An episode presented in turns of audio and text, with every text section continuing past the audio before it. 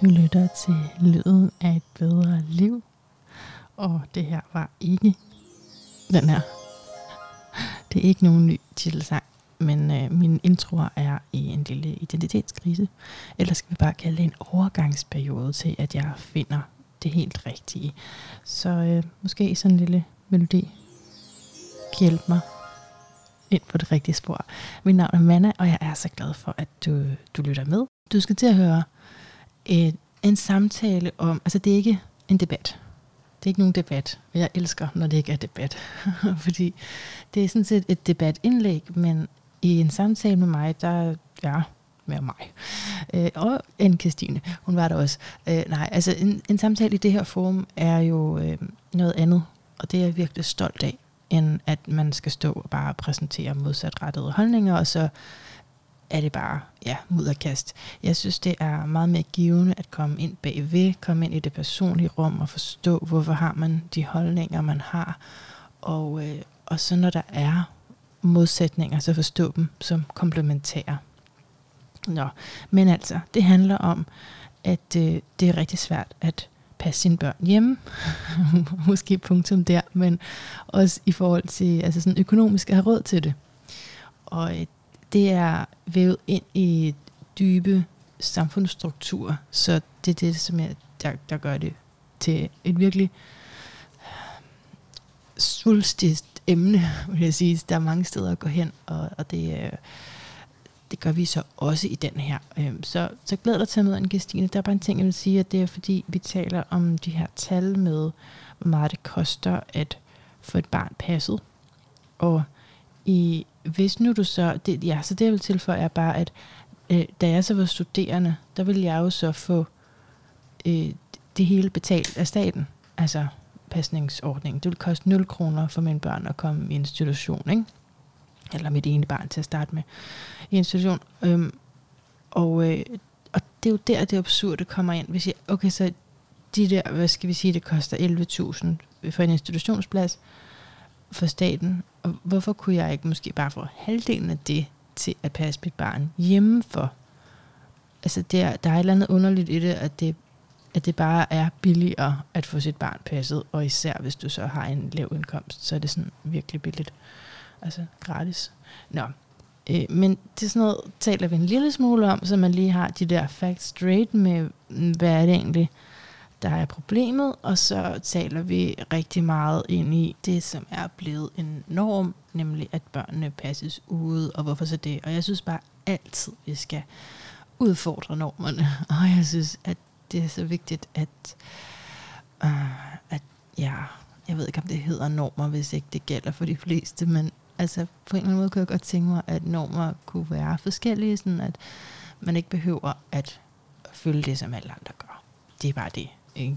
Det er jo bare det. Så når man så bygger sådan et samfund, og ligesom siger, nu indretter vi os sådan her, så er det så vigtigt, at når der bliver sagt, det er frit valg, at det så faktisk er et frit valg, og hvis man så kan være ærlig om at sige, nej, det er ikke et frit valg, så ved vi da i mindste, altså hvad man skal stemme på næste gang, eller at altså, der ligesom skal gøres noget, fordi vi er vel alle sammen enige i, at vi skal være nogenlunde frie borgere, sådan, så at øh, familieliv, arbejdsliv, det hele, at man ikke altså bare skal noget, fordi det har vi altid gjort, det gør de andre, det er der nogen, der besluttede engang. Vi vil gerne derhen, hvor vi kan få lov til at sige, hvad, hvad mærker jeg, jeg skal? Og så må man jo også godt mærke noget, og så vælge om. Men når skal bare, så skal man jo have mulighed for at vælge om, ikke? Altså, så ja, okay. Du kommer til at høre meget mere øh, kontante beskrivelser her fra anne Christine Sørensen, som er min gæst, og som jeg er så glad for, øh, kom langvejs fra for at tale med mig. Men øh, alt det vil du høre om. Velkommen indenfor, og vi høres ved i outroen. Velkommen til Lyden af et bedre liv, anne Christine Sørensen. Forfatter til bogen Moderland i hvert fald, og så har du også et par andre titler. Vil du kalde dig samfundsdebattør? Um, det har jeg i hvert fald været indtil, øh, altså det har været sådan on off en lang periode fra 2012 til altså, altså frem til nu. Um, jeg har skrevet rigtig meget om især familiepolitik og også med et par andre ting. øhm, andre emner. Men øhm, jeg har det måske nok sådan, at øh, jeg håber lidt, at øh, moderland er et punktum i min samfundsdebattørkarriere, om man så må Ja. sige, eller mit sam- forløb som samfundsdebattør, fordi øhm, jeg synes, en, altså egentlig så er jeg ikke særlig glad for at være i debatten. Altså jeg synes faktisk, det er rigtig hårdt, mm. og jeg er ikke særlig sådan konfliktopsøgende som menneske, for at sige det mildt. Øhm, så, øh, så jeg har faktisk ligesom samlet sammen til det her nogle år, og så sagt, nu, nu gør jeg det her, nu skriver jeg en bog, sætter det skib i søen, øhm, og giver den øh, alt, hvad den kan trække, for at prøve at gøre noget ved det her emne i Danmark, og så øh, lader jeg det ligge. Så skal du noget andet.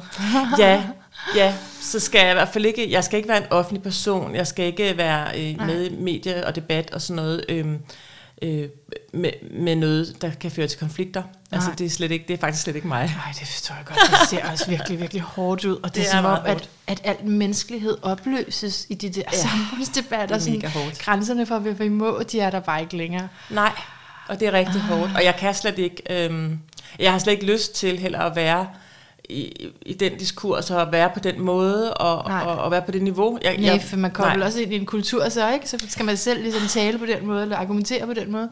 Det, det gør jeg så ikke, Nej. men, øh, men øh, den måde, jeg har skrevet bogen på, er jo øh, med en bevidsthed om øh, de præmisser, der gælder i debatten, mm. hvis man vil have ørenlyd. Mm. skal meget til ja. i vores tid. ja, ja. Og det er også derfor, at den er skarp, rigtig skarp mange steder, fordi hvis den ikke var det, så ville vi jo ikke, så ville jeg ikke få noget opmærksomhed omkring kunne emnet. Nej. Okay, prøv at høre. Øh, jeg har flere forskellige måder at introducere på Ja, til ja. emnet, og nu må vi se. Øh, jo, jeg tror, jeg først vil lige starte der, hvor du i foråret skriver en sætning, som en som mig er nødt til at lægge meget mærke til, ikke? når der står, hovedpointen med denne bog er. Mhm. Ja. Så er man nødt til lige at, okay, hvad, hvad var det, der stod der? Ikke?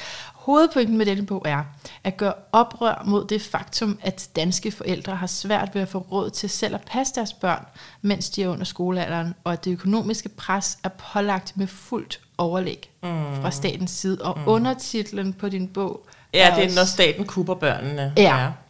Så der ligger implicit i det her moderland, at der er et eller andet, der ikke er, som det skal være. Mm. Men samtidig, nu kombinerer jeg lige de her to spørgsmål. Ja, ja, ikke? kom bare med. Øh, samtidig så skriver du en mail til mig, at dit afsæt er absolut spirituelt, Ja. du har skrevet den her bog. Mm. Hvordan hænger det sammen? Altså, at det er noget, der angår samfundet, men samtidig så har du en, mm, ja, sådan en hjertefølt agenda næsten. Ja, Jamen, det har jeg virkelig. Mm. Øhm, det hænger jo sådan sammen, at øh, der er jo også der, der er jo flere øh, kan man sige, niveauer eller aspekter eller perspektiver i vores tilværelse. Ikke?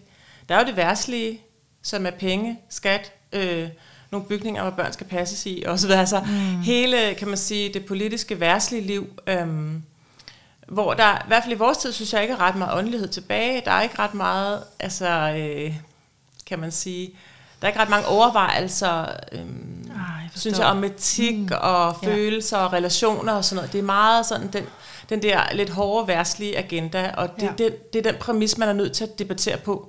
Ja. Ja. Jeg er nødt til at sætte mig ind i skatteforhold, jeg er nødt til at påpege ting omkring tilskudsordninger, jeg er nødt til at lægge direkte op til nogle partier, hvad, hvad jeg synes, de skal gøre anderledes, og kritisere, hvad de har gjort ud fra deres hvad det er, partiprogram. Altså, Ja. man er nødt til at blive den konkrete, praktiske, værtslige verden, hvis man vil rykke noget sted hen med en samfundskritik. Ikke? Ja, og så kommer der et men.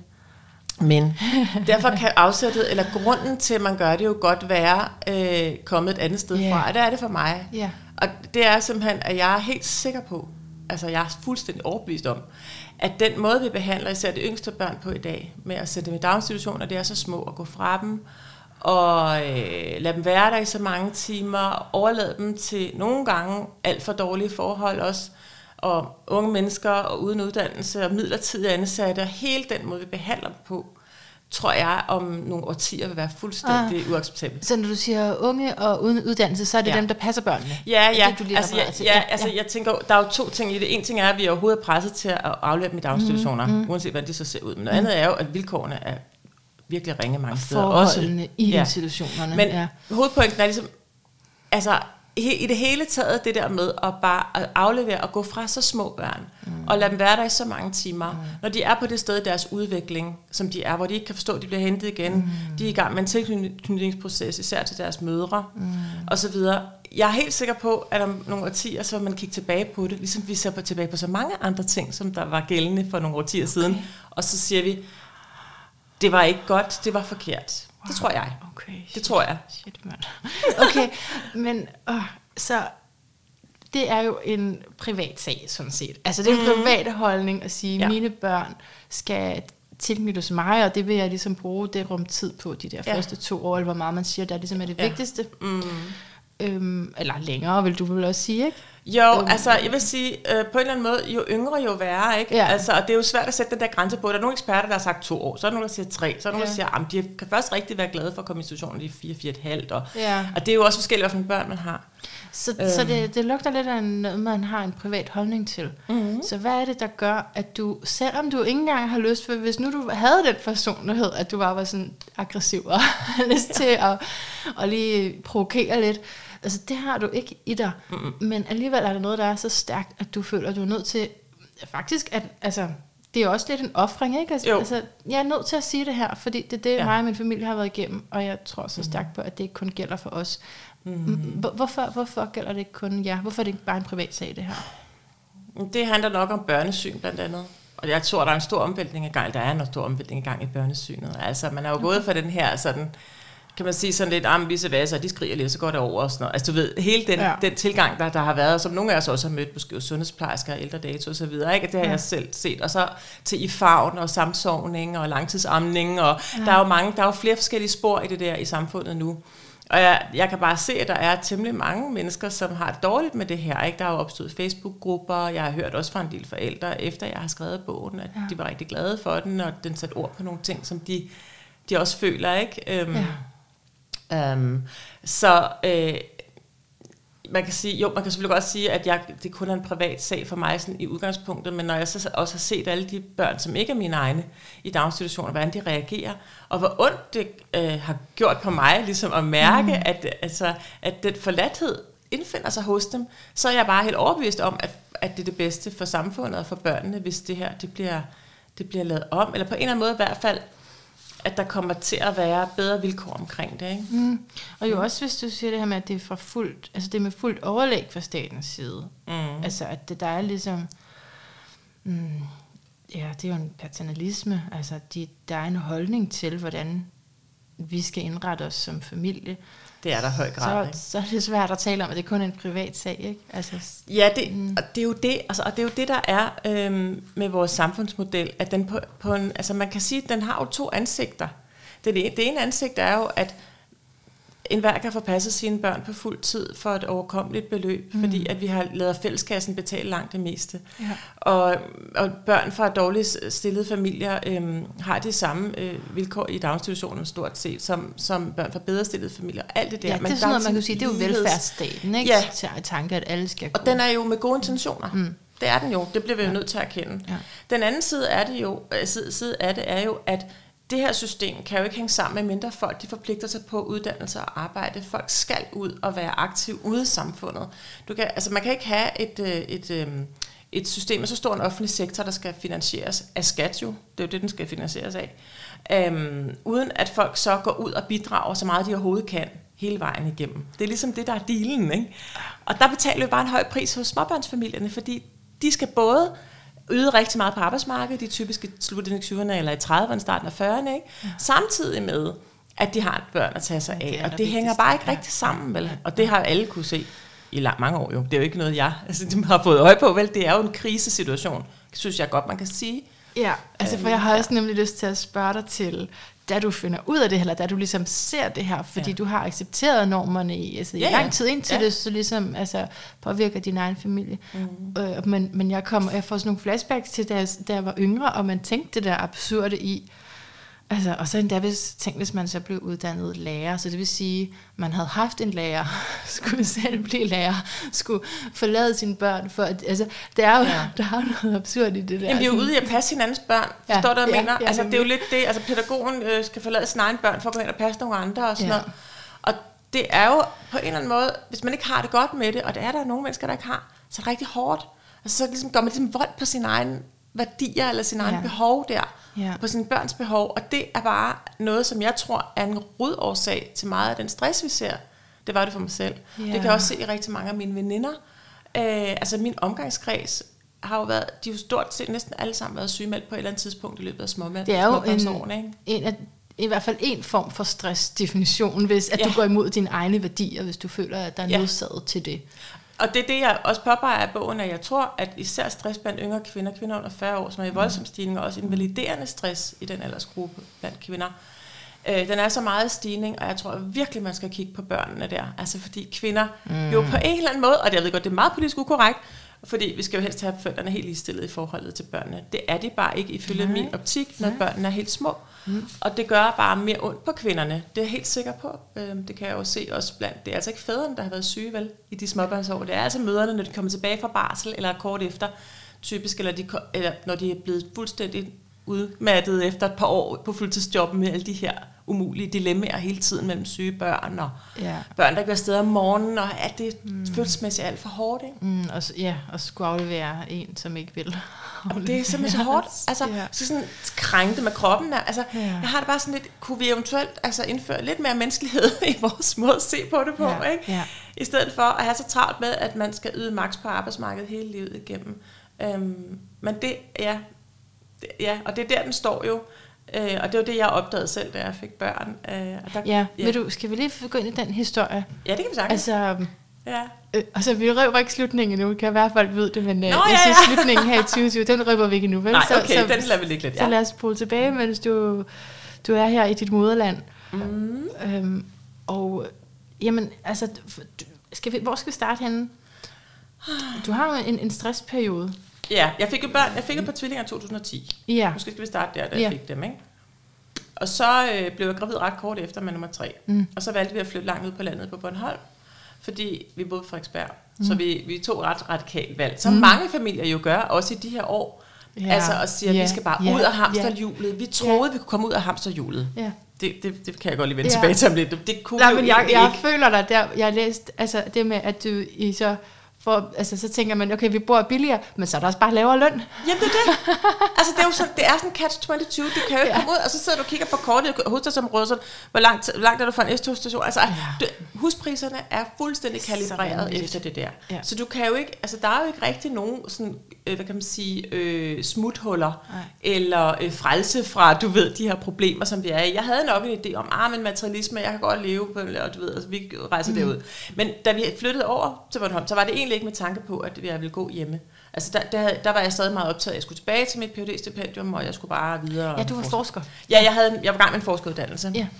Øhm, og der, der tænker jeg, ah, men du ved, mm. ungdomsmod, ikke? Jamen, jeg, jeg pendler og sådan noget. Ja. Tre små børn, og ja, ja, jeg finder ud af det, fordi det jo et ret frit job. Ja, Så, okay. men, men jeg havde jo slet ikke forud- forudset, at da jeg så havde tre helt små børn, og sad på en landejendom med en balingo, at jeg kunne jo slet, slet ikke. Altså, jeg kunne slet ikke mønstre det engagement og den energi, der skulle til med de der hullet nattesøvn og sygdom og alt Nej. det der. Og der var bare kæmpe behov for, at der var et anker på hjemmefronten med tre så små børn.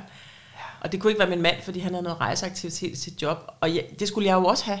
Så Ja. ja. hvordan i verden skulle det have? Vi sad og kiggede på kalenderen og tænkte, det her, det kan man jo ikke. Mm-hmm. Det kan jo ikke lade sig gøre. Mm-hmm. Så jeg blev klogere, lad mig sige det sådan. Ikke? Og det endte jo med, at jeg, jeg forsøgte på forskellige måder at tilpasse. Jeg forsøgte at få halv tid på en PhD-stipendium, og jeg søgte også overlov uden løn, men jeg fik afslag på det hele. Ja.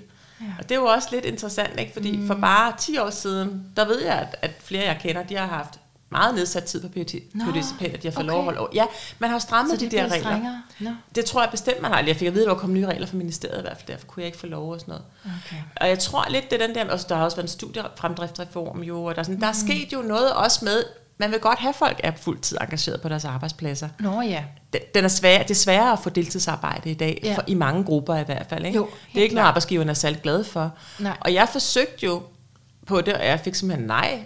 Øh, Så der stod du med et, et Ja. værdivalg allerede, ikke? Jo, og økonomisk også. Jeg havde Ja. jo ikke, hvad skulle jeg gøre? Nå, altså, nej. ja, for vi havde jo ikke indstillet os på, at jeg skulle Nej. være helt uden indtægt. Og så begyndte jeg meget at ønske mig at i hvert fald få mit yngste barn tilbage fra pasning, fordi jeg synes slet ikke, Ja. det var rigtigt for mig, han var 10 måneder. Øhm, og, det, og det kunne jeg jo ikke økonomisk realisere, øhm, uden at vi kom til at leve så altså, så spar, spar, sparsomligt, at det, var, det, det kunne vi simpelthen ikke holde ud. Altså, Så hvad er det, man, du økonomisk ikke kunne?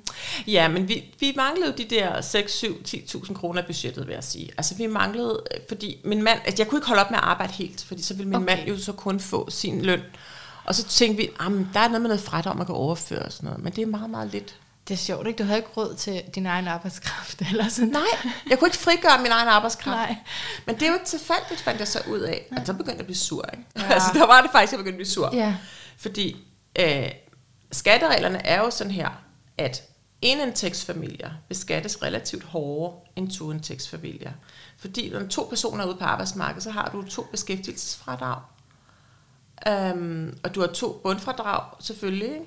og så har du jo også øh, det, at så længe du ikke rammer topskattegrænsen der, mm-hmm. så får man jo sådan rimelig meget udbetalt alligevel af sin løn. Altså, Så hvad så var det, du sagde, to- forskellen på en eller to i husstanden Jamen, var? jamen, altså, det kommer an på, hvor højt indtægten er på forsørgerens side. Hvis du har Ja. en indtægt mm. på 700.000 for eksempel, Ja. øh, hvis du har en højt lønnet person, altså i husstanden, en- for eksempel, hvad jeg, det kan være kvinden eller manden, Ja. ja. der tjener 700.000, så bliver vedkommende beskattet hårdere, fordi du Ja. kommer op i topskattebåndet, men Ja. også fordi den anden jo ikke har sit beskæftigelsesfradrag. Man regner det jo ikke for beskæftigelse mm. at være hjemme og passe sine børn. Nej, okay. Øhm, så derfor så ryger der en hel del penge der, øh, hvis man gerne vil leve af to indtægter, eller undskyld, af en indtægt. Så to gange 350.000 er meget bedre end en gang 700.000. Og hvor skørt, hva'? Og det er jo fordi, at man gerne vil have alle, det er jo et incitament, det er jo en incitamentstruktur for at få alle ud på arbejdsmarkedet, der er ikke nogen tvivl om. Og det er jo også noget, man gør, fordi man har jo klart ønsket, at, at man skulle have en meget høj deltagelse på arbejdsmarkedet af kvinder. Ja. Jeg tror faktisk kun, at blandt et- etnisk danske kvinder, at den ligger på 77 procent. Det synes jeg er lidt overraskende. Jeg troede faktisk, den var meget højere. 77 procent, som gør Ja, hvad? ja, som er på arbejdsmarkedet af danske kvinder. Okay. Etnisk danske kvinder. Den er lidt lavere i øh, indvandrergrupper, men den er også relativt høj der. Øhm, jeg læste nummer, nummer 60, tror jeg. Men det korte og lange er, at Danmark og de skandinaviske lande har en lidt højere deltagelse på arbejdsmarkedet, end, øh, end, end sydeuropæiske lande for eksempel har. Mm. Øhm, og det er jo, hele tanken bag vores sam- samfundsmodel er jo, at vi skal være ligestillede. Alle skal ud på arbejdsmarkedet, hvis de overhovedet kan. Mm. Også kvinder osv. Så man har jo også skruet nogle incitamenter sammen, sådan at det bedst kan betale sig for begge parter at være Ja. derude. Og så, så finansierer man jo over skatten det her ret store tilskud til pasning i daginstitution, så man kun kan få glæde af, kan man sige, hvis man så benytter institutionerne. Ja, så på den måde hænger altså, det simpelthen sammen med det her arbejdsfællesskab, som vi har. Ja, ja det er det, der er, ligesom du er med i her, i den her velfærdsstat. Jo. Ikke? Det er det, der er prisen for, at du så får lægehjælp og alle de, altså alle de Ja. goder, der så er i velfærdsstaten, og, og ydelser og hele Ja. det der. Ikke? Mhm. Øhm, men når man så står der og faktisk Ja. bare gerne vil noget andet, Ja. så er det vanskeligt. Ikke? Ja, så, det, så, du, så det kunne du ikke? Du, så, Nej, så vi, du ja, vi kunne ikke, min mand tjente heller ikke så mange penge jo, Nej. Fordi det var en, sådan en Bornholmerløn. Det var på Bornholm. Så det var en relativt Ja. øh, beskeden løn, så vi kunne simpelthen ikke, øh, vi kunne simpelthen ikke lægge om til at gik hjem. Nej. Så du fortsatte på deltid, eller hvad? Nej, det, det var det, du ikke det kunne. måtte jeg jo ikke. Nej, Nej, så okay. jeg forsøgte at få det til at fungere på fuld tid, Okay. øh, og det var øh, fuldstændig umuligt. Ja. Ja. Altså, det kunne, jeg kunne simpelthen ikke, øh, jeg, jeg kunne bare ikke... Øh, altså, Var du så demotiveret i dit forsøg på at gøre det på fuld tid? Jeg vil sige, faktisk det var som at gå i øh, vand med blødløjet om benene. Ikke? Det var Ah. nærmest umuligt, fordi Ja. ja. jeg kunne næsten ikke. Altså, det var ikke kun... Altså, du ved, det er første gang i mit liv, jeg ikke bare kunne gøre, hvad jeg ville. Altså, du ved, hvad jeg besluttede mig for. Nu gør jeg det her agtigt, ikke? Ja. Det kunne jeg jo ikke. Altså, Nej. jeg var for træt, simpelthen, Ja. og jeg var for splittet. Ja. Og jeg var også for ked af det, så skulle mm. jeg rejse, og jeg skulle rejse til udlandet. Jeg prøvede jo sådan, okay, kan jeg komme ned på tre dage? Og sådan, jeg prøvede mm. virkelig sådan at få det, altså, Samlet arbejdet. det til, så ja. jeg ikke behøvede at være så meget væk, men det føles ja. bare forkert, ikke? Ja. Øhm, så jeg endte jo med at sige det op, efter lidt over et års forsøg på at få det til at fungere, så sagde jeg simpelthen mit stipendium op. Og hvad så med pengene? Jamen, så havde jeg jo ikke noget job. Så måtte jeg jo, øh, jeg var i A-kasse, så gik jeg på dagpenge. Og så Okay. måtte jeg forsøge at få et arbejde på Bornholm i stedet for, så tænker jeg, så prøver jeg at finde et eller andet deltidsjob på Bornholm. Men det, det fungerede det? heller ikke rigtigt. Nej. Altså, jeg har en akademisk uddannelse og kom fra forskningsverdenen og sådan noget. Altså, det er jo ikke lige Det mig, man ansætter i- på et eller andet deltidskontorjob. Men, altså, du ved, det var ligesom... Mm. Jeg fik i hvert fald aldrig... øh, Jeg forsøgte en rigtig masse af sådan nogle administrative stillinger, men jeg kom aldrig til samtale. Og så endte jeg med at få et akademisk job i kommunen i stedet for. Det var fuldtid. Okay. Det kunne jeg heller ikke få på deltid. Nej, Kun okay. fuldtid til mig, ja. Ja. ja.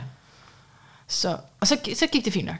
Ja, altså så gik jeg på kompromis og sagde, okay, så gør vi det. Og så, ja. øh, så var jeg sådan en periode, og tænkte sådan, "Ah, men øh, verden er sådan, og jeg skal også leve i den, og nu må jeg også spare og sådan noget. Ikke? Det, det gør man, men altså, du ved, man, økonomisk ja. nød, der var du jo ligesom nødt Ja. til at sige, okay, sådan er det. Øh, og så fik jeg jo masser af penge, synes jeg selv. Altså du ved, jeg fik en almindelig gennemsnitlig løn for Ja. en offentlig ansat akademiker i en Ja. kommune, Ja. men jeg følte, det var mega mange penge mm. jo.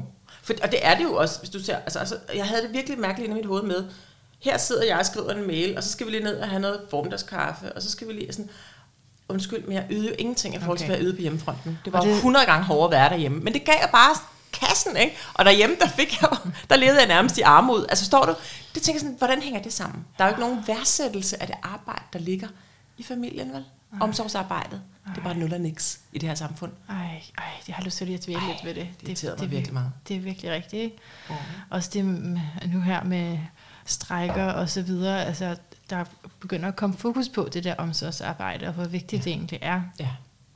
Øhm, ej, åh, jeg skal passe på ikke at sidetracke, men det bare, det har jeg lyst til lige at dvæle ja. med. Altså. Det skal du endelig, du skal gøre, for det er en meget vigtig pointe. Ja, Der er jo noget her, ikke? Der er jo noget med, at vi som kvinder har fået muligheden for at komme ud på arbejdsmarkedet, men det er ligesom lidt på de vilkår, der, der dengang var mændenes. Forstår du, hvad jeg mener?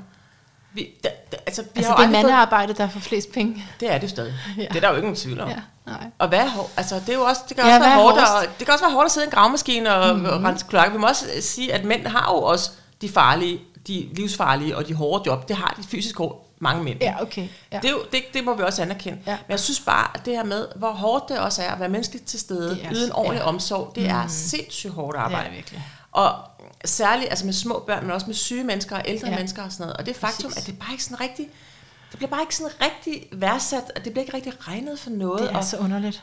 og hvis man har været hjemme og underligt. passet sine børn, og du ved, spurtet rundt i flere år for at passe de børn, og gjort alt, hvad man overhovedet kunne, øh, så bliver det regnet kun som et hul i CV'et. Altså, jeg, jeg ved ikke, jeg er jo ikke den første, der påpeger det her. Jeg synes bare ikke, det er særligt sådan venligt over for Du de er den traditionelle første- kvindelige øh, idéer. Du er den første i min podcast, Anne, så, så endelig gør det lige.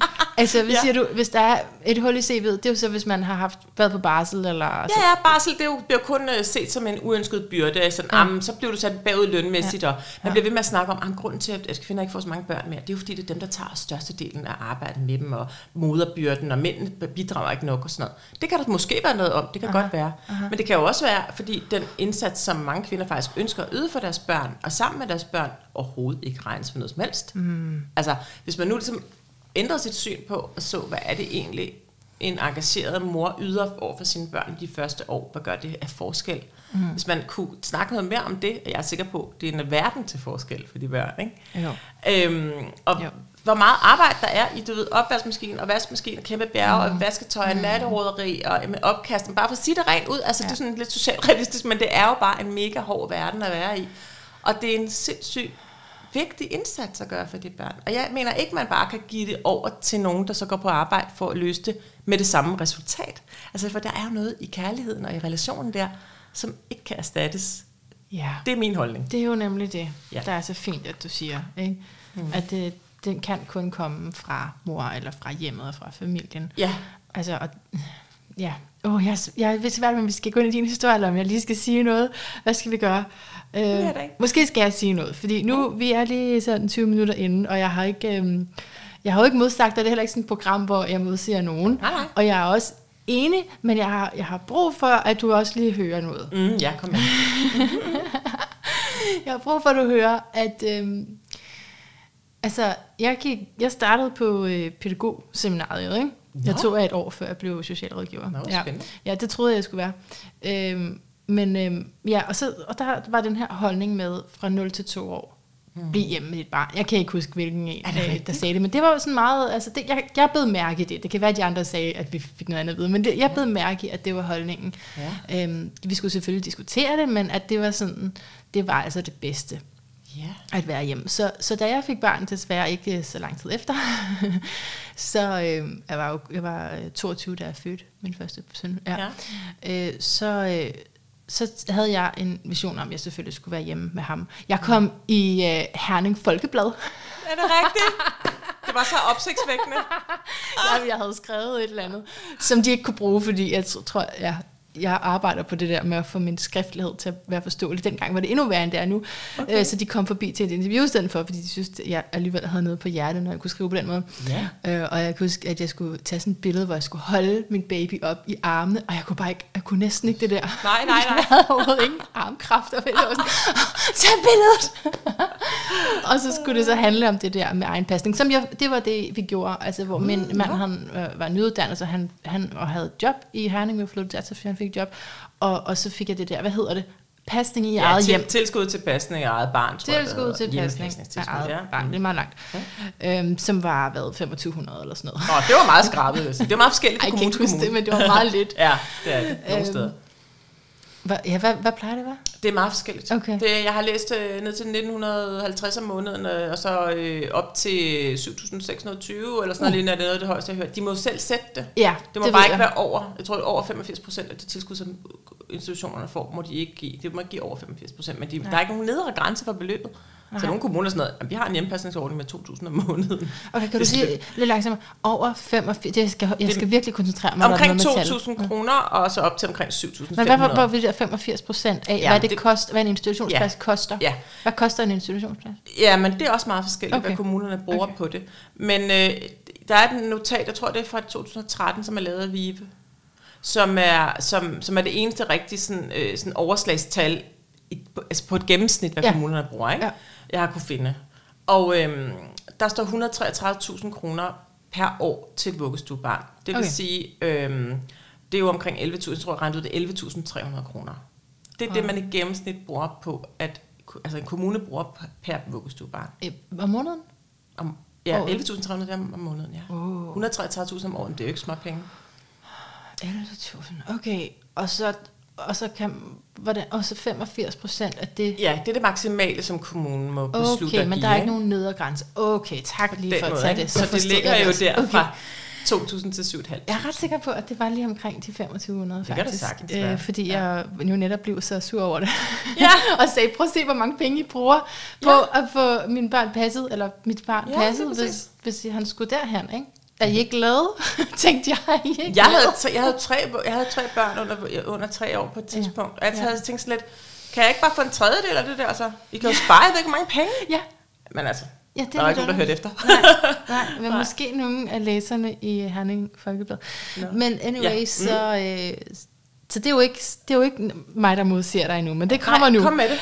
Det kommer nu, fordi jeg synes, det så var vanvittigt hårdt. Ja, det kan altså, jeg godt forstå. efter den der fotograf var gået. Mm. Eller sådan, mm. i månederne efter, ikke? Vanvittigt hårdt Ja. at være hjemme med en baby. Ja. Og så er der selvfølgelig alle mulige andre omstændigheder i forhold til mig, og det er jo det, der er med vores forskellige historier, vores, Det det. vores forskellige cirkler, Ja. som har gjort, at det også, der også har været et pres der, hvis, altså for eksempel, at jeg ikke har noget netværk og sådan nogle ting, ikke? Ja, I ja. den by, og man skulle til at bygge mm. det hele op, Mm. øhm, og, og, og alderen også, ikke? Altså mm. modenhedsmæssigt, så. Mm, men så han øh, kom i vuggestue, øh, da, øh, åh, måske, måske klarede den et år, ikke? Oh, det er da meget godt gået, når det var så hårdt, altså, synes jeg. Når du virkelig hængt i. Ja. ja, vi overlevede i hvert fald begge to. Og, ja. og så, øh, Altså, hvor gammel var han så? Fordi så, det var så efter barselen, eller hvad? Nej, altså, at han var et år. Han var du, ja. ja. så vil du tage din ros tilbage, eller hvad? Nej, nej, overhovedet ikke. Prøv at høre. Jeg har det sådan lidt, og det er jo det, der er problemet med det her. Mm. Altså, der er også grunden til, at jeg netop ikke taler for en ny kollektiv ordning. Men jeg kunne godt sige, at der er jo, altså, du ved, hvis man nu er overbevist om, at det er bedst for børn at være hjemme til de to eller tre år, ja. lad os sige det så, mm. så kunne man jo godt have den politiske holdning, at så skal vi indføre det som en norm i hele samfundet. Mm. Så skal alle børn hjemmepasses til de er tre. Det går jeg jo ikke ind for. Nej, vel? Fordi jeg respekterer jo, at der er forskel på, hvad folk gerne vil, mm. og hvordan det føles for folk. Der er jo Ja. kvinder, der vil elske at gå hjemme i, hvad ved jeg, overvis med et lille barn, og som det overhovedet ikke vil være overbevist, eller overbelastet af det. Og så er der nogen, der ikke elsker det. Skal de så tvinges? Det mener jeg jo ikke, de skal. Jeg, tro, jeg troede virkelig, jeg var den opfattelse. Jeg Ja. tænkte, jeg skal bare have mand og børn, og så kan jeg skrive lidt i min fritid. Det var sådan Ja, noget, den fritid der, ja. ja, hvor den så henne, men Ja. ja. overskuddet energien, det, det ryger jo så sammen. Men, men jeg fandt bare ud af, hvor meget det tyngede mig. Ja. At altså, hele tiden at skulle være der. Det er for hinanden. Og det igen, lige Det tilbage til, at jeg heller ikke var så gammel, så det er også øh, det, er- er generelt svært, men det er, jeg tror måske det er sværere i sin normalt sådan, gennemsnitlige, når man er i 20'erne, er det måske sværere at sætte sine egne behov til side. Det oplevede jeg i hvert fald, at det var. Ja, det kan jeg da sagtens forstå. Ja. Men der er jo også øh, mennesker, som, eller forældre, som af andre årsager øh, ikke ønsker at... Ja. Ja.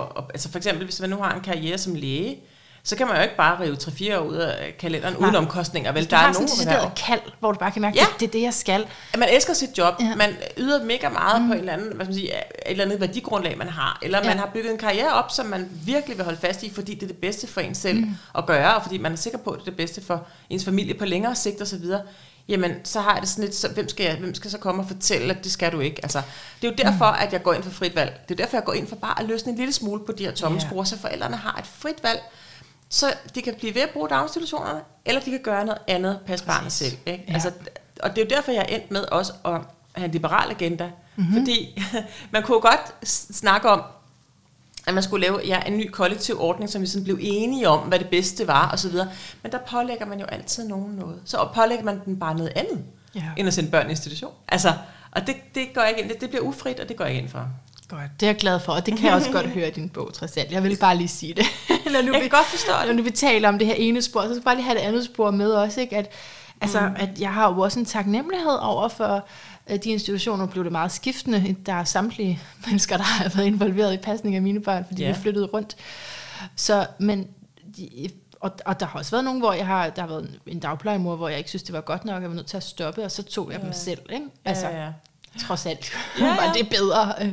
Så var jeg trods alt bedre, end, end det, jeg oplevede der. Så, mm. så, så det skal vi også snakke om, de der forhold. Mm. Men bare lige for at vente med, at jeg også kan mærke, at, at vi også må være taknemmelige, nogle af os, som, hvor de, de, ja, det hjælper os virkelig.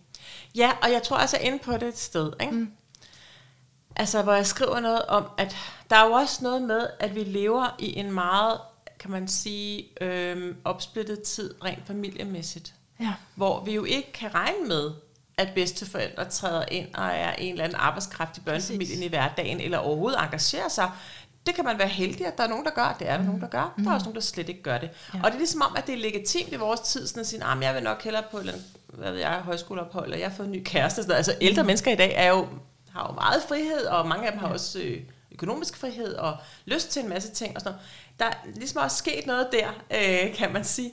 Og øhm, i lokalsamfundet er vi heller ikke altid lige sådan involveret i hinandens liv. Øhm, og derfor kan man godt meget hurtigt blive ensom, isoleret. Mm. Og derfor kan det jo være sådan, at øh, de ansatte i en daginstitution er den eneste hjælp, man har i hverdagen. Mm. Ja. Det har jeg jo også selv oplevet. Ja. Så jeg, det, jeg er helt med dig. Altså, og derfor er det jo ikke dem, der er noget i vejen med. Det er jo ikke, det er jo ikke de pædagoger, der går på arbejde, som, som, som yder øh, en, en stor indsats for, for børnene hver dag, nej, og så videre, og som vi også har hjælp af. Mm. Jeg kan bare ikke lide, at man ikke selv kan vælge det til eller fra. Nej, altså, det, er præcis. det, der, det er det, jeg har, et problem Ja, jeg hørte, ikke? at du er slet ikke ude efter omsorgspersoner. Tværtimod, så Slet vil du ikke. gerne have, at deres arbejde bliver værdsat noget mere. Ja, det men så gerne. bare, at man også som enkelt person, mo- mor eller far, havde mulighed for at sige, at jeg vil passe mine børn Ja. hjemme. Og, og Ja. jeg vil, det er da fint nok, hvis man skal ofre noget af sin økonomi, men ikke i så stor grad, som man gør nu. Ikke sådan, at man bliver fuldstændig presset ned under gulvbrædderne, som nogle familier gør, Nej. hvis de skal vælge det, vel? Nej, Nej.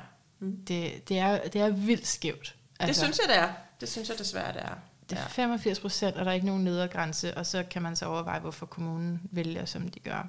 Men, Ja. men jeg skal også lige påpege, Mm. det er jo ikke, altså pasning tager, til, altså ved, tilskud til pasning eget barn er jo ikke noget, øh, kommunen skal indføre. Derfor er det jo ikke alle kommuner, Nej, der har ordningen. nej. Det er jo også vigtigt at sige. Ja, På. Bornholm, hvor vi var, var der ikke noget tilskud. Der var ikke noget tilskud. Så hvis vi havde haft, lad os bare sige, hvis det havde været muligt for tilskud, øh, for bare, lad os sige, 7.000 for et barn eller eller andet, så havde det set anderledes ud for vores jo, familie. jo, jo. Fordi Hvad med 2500? Det havde, det havde for lidt. Så skulle jeg have alle tre børn hjemme i hvert fald, ikke? Ja. Men det havde jeg måske også gjort. Men, Ja. men altså, som jeg sagde, de her 6-10.000 kroner der betyder Ja. rigtig det gør meget det i en børnefamilies budget. Det det jo, Ja. Og især i familier, som ikke har en formue, eller altså mm. lige kan få et lån af forældrene. Altså, i almindelige middelklassefamilier og folk, der ikke har, som, altså, ikke har nogle ressourcer, de kan sætte i spil på den måde, mm. der er det bare rigtig, rigtig mange penge. Altså, Ej, jeg synes, det er så spændende et emne. Og det er jo også, som man kan se i din bog, hvordan det fletter sig ind og ud af, netop som du siger, arbejdsmarkedet og øh, positionerne, kønnene imellem. ja. Og, og så moder til den dybeste moderkærlighed og tilknytninger. Det er et stort væv her, ikke? Ja.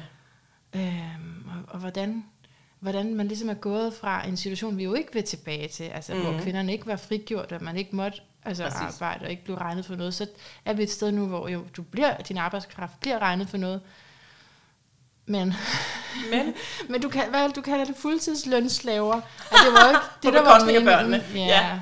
ja. Ja, og det er desværre lidt det. Altså kvindefrigørelse er blevet frigjort fra sine børn. Mm.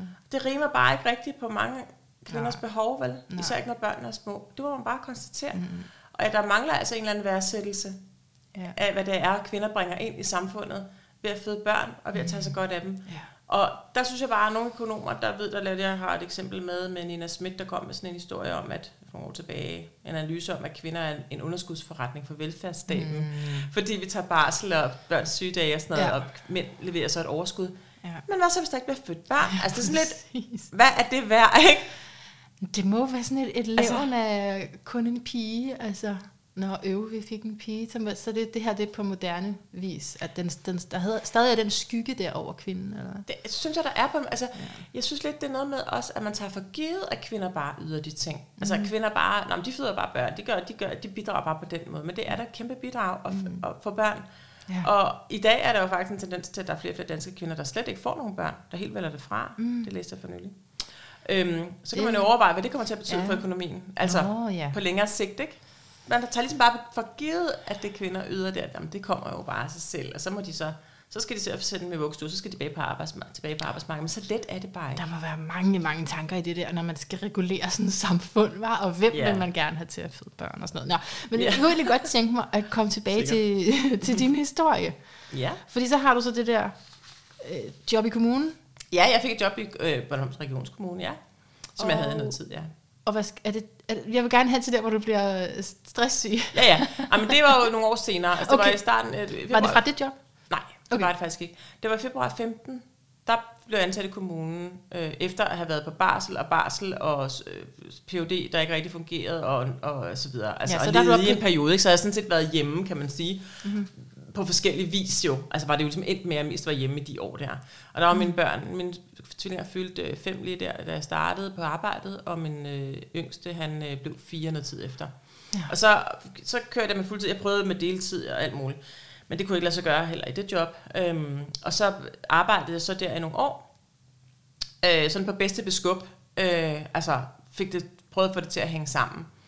Øhm, og det var jo sådan, det, det hang jo sammen, men jeg synes, det var hårdt, altså at, du ved, skulle være væk så mange timer, sådan, Ja. skynde mig hen for at hente, hele det der, altså den der Mm. klokkestreng, som langt de fleste børnefamilier lever i, ikke? og hjem, og så, åh, hvad skal vi til aftensmad, og du ved, et eller andet, og sætte børn for en fjerneren, fordi så skal man lige nå at lave, altså sådan blev det bare meget, jeg synes, det var, det var en Det uendelig række. hårdt. Ja, Ja. ja. Altså, jeg synes, der var så meget praktisk arbejde. Altså, det, det var helt vildt, hvad man skulle overkomme af praktisk arbejde. Så blev det lørdag, og så stod man sådan op, og så ligger der bare, du ved, så kan du starte fra en ende med, med at rydde op. Jeg ved ikke, om det kun er mig, men jeg synes bare, det der, og så hvis man gerne vil have gæster en gang imellem, så er det bare sådan noget 8 timers hårdt arbejde, inden man kan få gæster, fordi du ved, der skal gøres rent, der skal ryddes op, der skal alt muligt, der skal købes ind, der skal, altså, jeg synes det der, det var bare, jeg, bare, jeg synes bare, det var sådan nogle arbejdsår, hvor at, øh, jamen, det var sådan noget tørftigt det hele.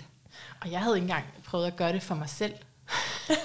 du ved, lige pludselig kunne jeg bare gøre det for mine børn. Og Ja. ja. vidste ikke engang, hvad man rigtig serverede for gæster. Du ved. Nå, okay. Men jeg tænkte bare, "Nå, men laver vi ikke bare det billigste? Gulerodssuppe. Det er da også en dejlig ret. Ja, men det var først sådan rigtig forstået, hvordan man gør ting, og langt senere. Men, men hold kæft, hvor kan jeg ikke genkende til det der praktiske. Det er altid det, jeg siger, når Ja. folk spørger, hvad det er, der var så hårdt. Ja, det ser jeg også. Jeg ser, det praktiske praktiske arbejdsbyrde er enormt stor. Og så havde jeg jo tre børn, ikke? Altså på en gang der, som var stort set lige gamle, ikke? Og Ja.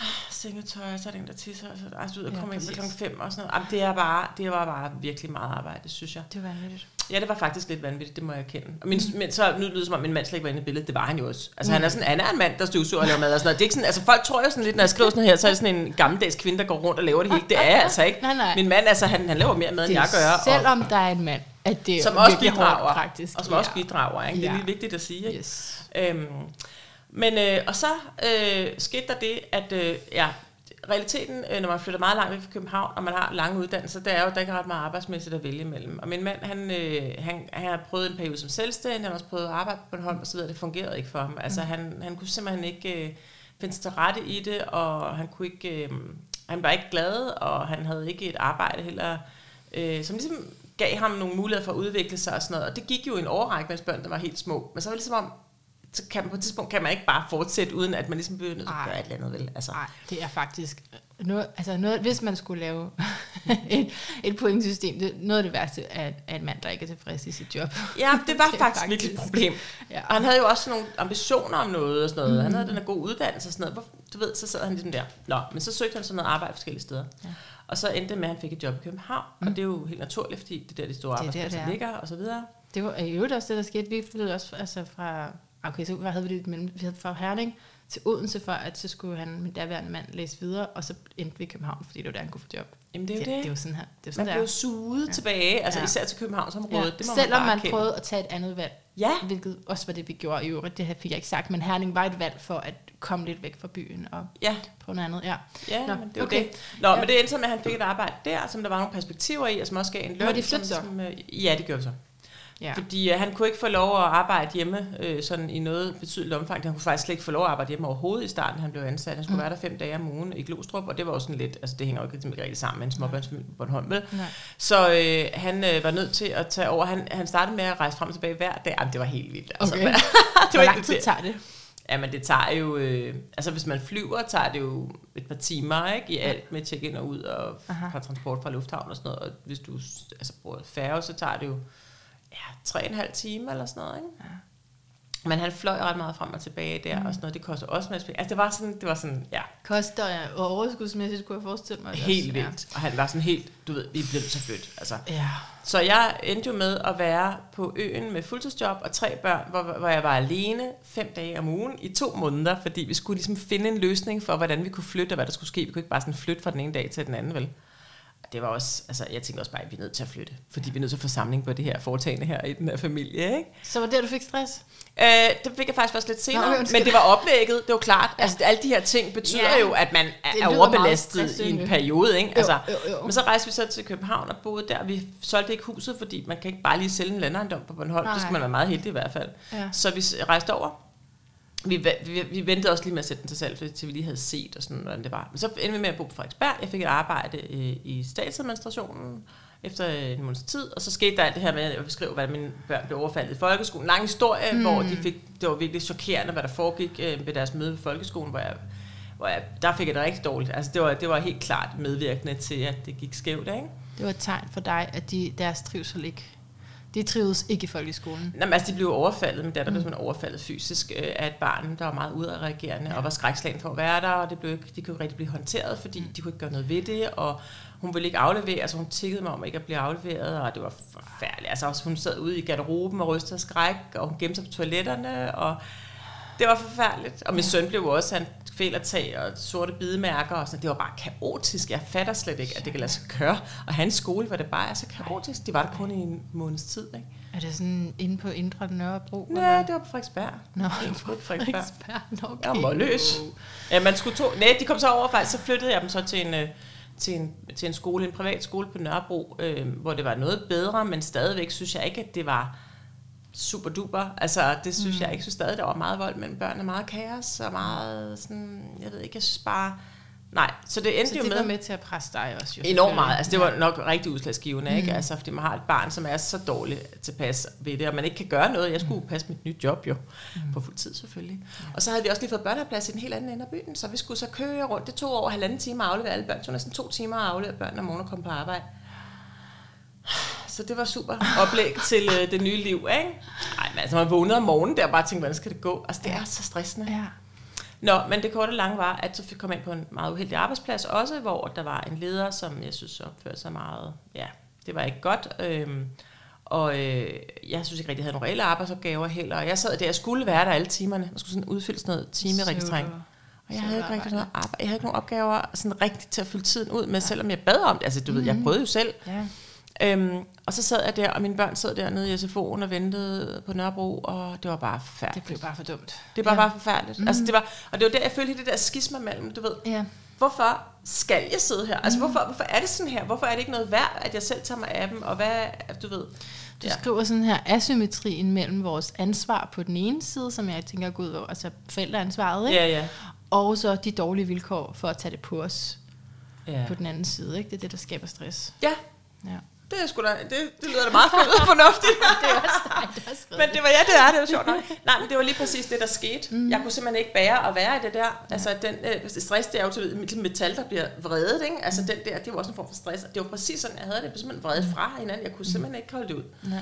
Og så øhm, fik jeg rigtig alvorlig stress desværre, efter nogle måneder i det job der, i det liv. Øhm. Så, og, og grund til, at jeg gerne vil derhen, ikke? Mm. det er jo mm. fordi, at det, øh, du er jo du er allerede bevidst inden ja, om det her. det jo for, så irriterende faktisk. Ja. Du er ret, altså, du ved, at, altså, og jeg ved ikke, har du også, du har også en idé om, at du gerne ville være der ja. Øh, for dine børn, og du prøver faktisk at få det til at lykkes, og det ja. gør det så ikke af flere forskellige årsager, men, men det er også for at undgå, at, du skulle, at det skulle havne der, ja. ikke? og så kommer der alligevel dertil.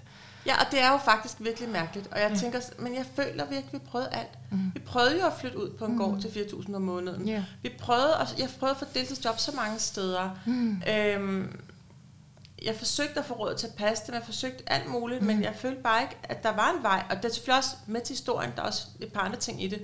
For det første, så er man nok ikke så kreativ, når man er totalt søvnberøvet gennem fem år. Vel? Altså forstår du, det er svært at finde ja, det her. forstår. Tada, nu har vi løsningen. Mm-hmm. Det er svært for en børn, småbørnsfamilie. Nogen kan og magter ligesom at få strikket et eller andet alternativt sammen. Ja. Jeg følte ikke, jeg havde ret meget kreativt overskud til sådan at tænke på andet end bare at søge job.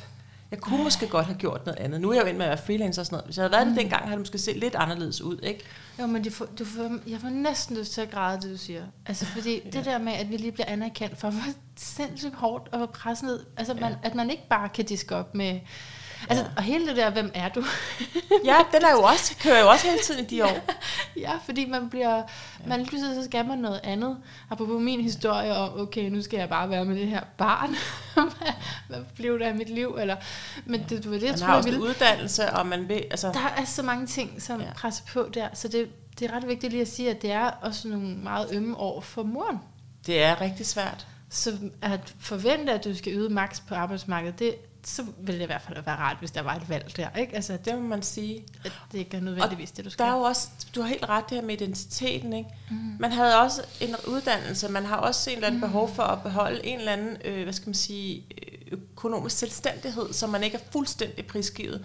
Det er man jo godt klar over, altså når jeg ikke født i går, vel man er godt klar over, hvis nu man af en eller anden grund ikke er gift med sin mand mere, så har man ikke lyst til at være fuldstændig prisgivet. Så man, man ved jo godt, at det, det er det, man... jeg ikke over, men...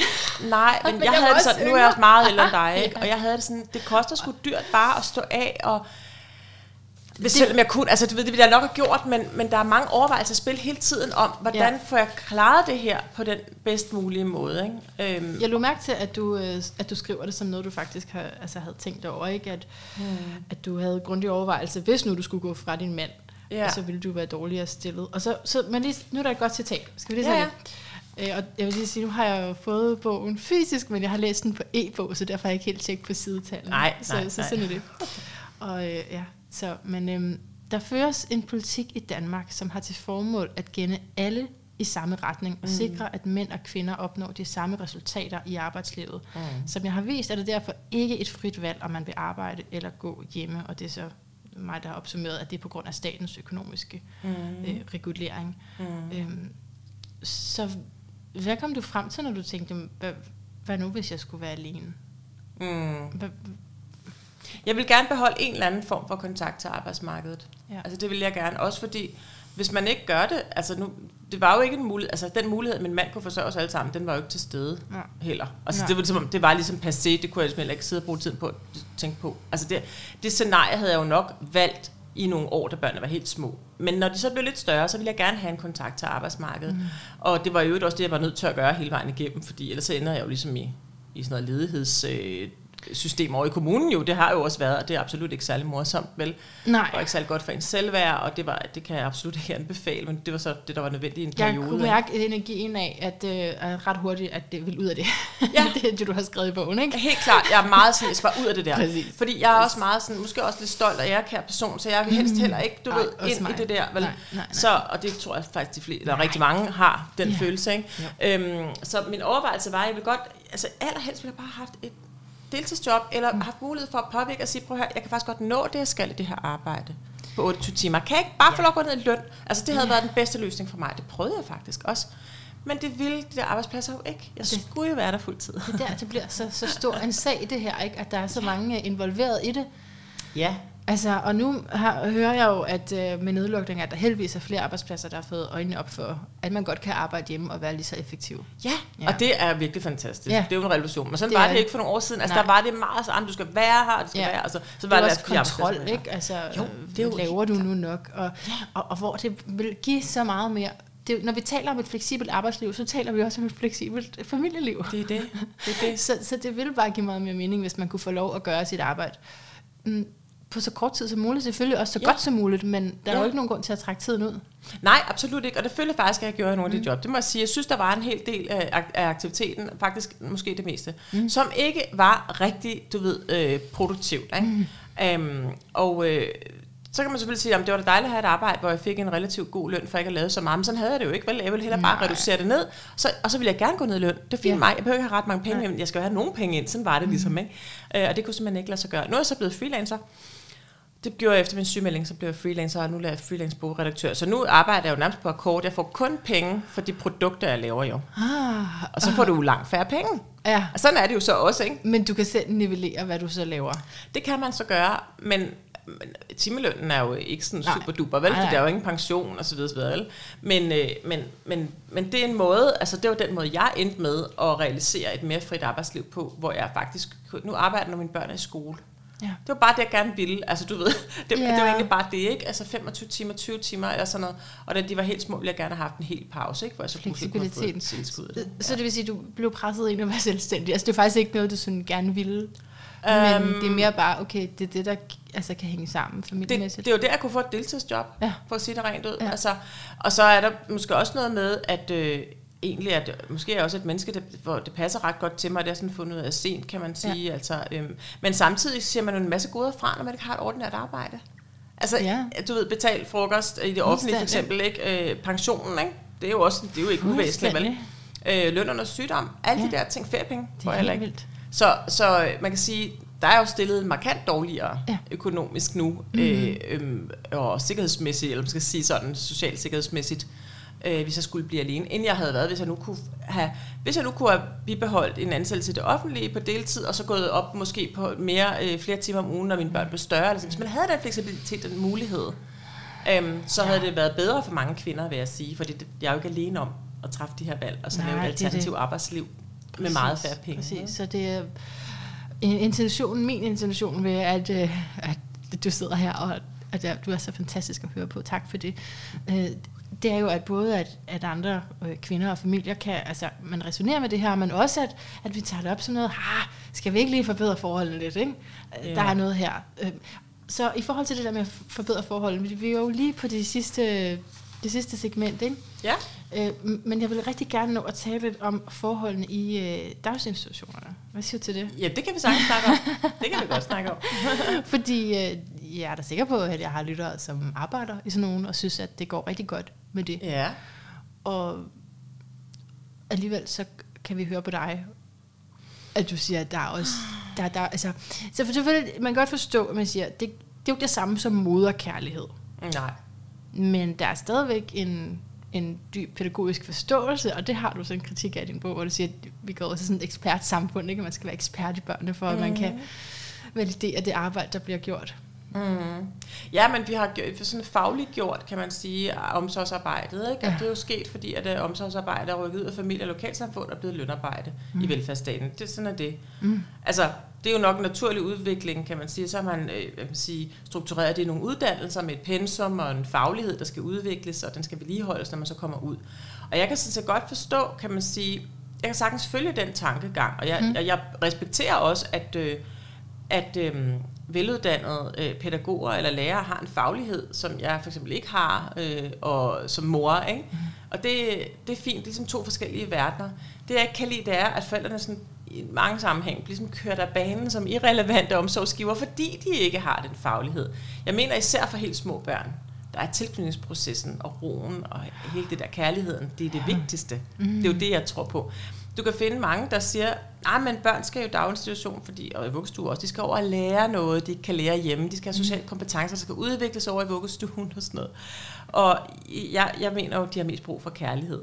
Øhm, så det får de ikke i en daginstitution. Man kan diskutere professionel kærlighed og alt muligt, det kan man godt. Mm-hmm. Men den kærlighed, du får fra dine forældre og fra den nærmeste familie, den kan jo ikke erstattes af faglighed. Det er to forskellige ting. Mm. Så jeg synes egentlig, jeg vil godt lige sige først, jeg synes, en stor del af problemet er, at vi sender dem simpelthen for tidligt afsted.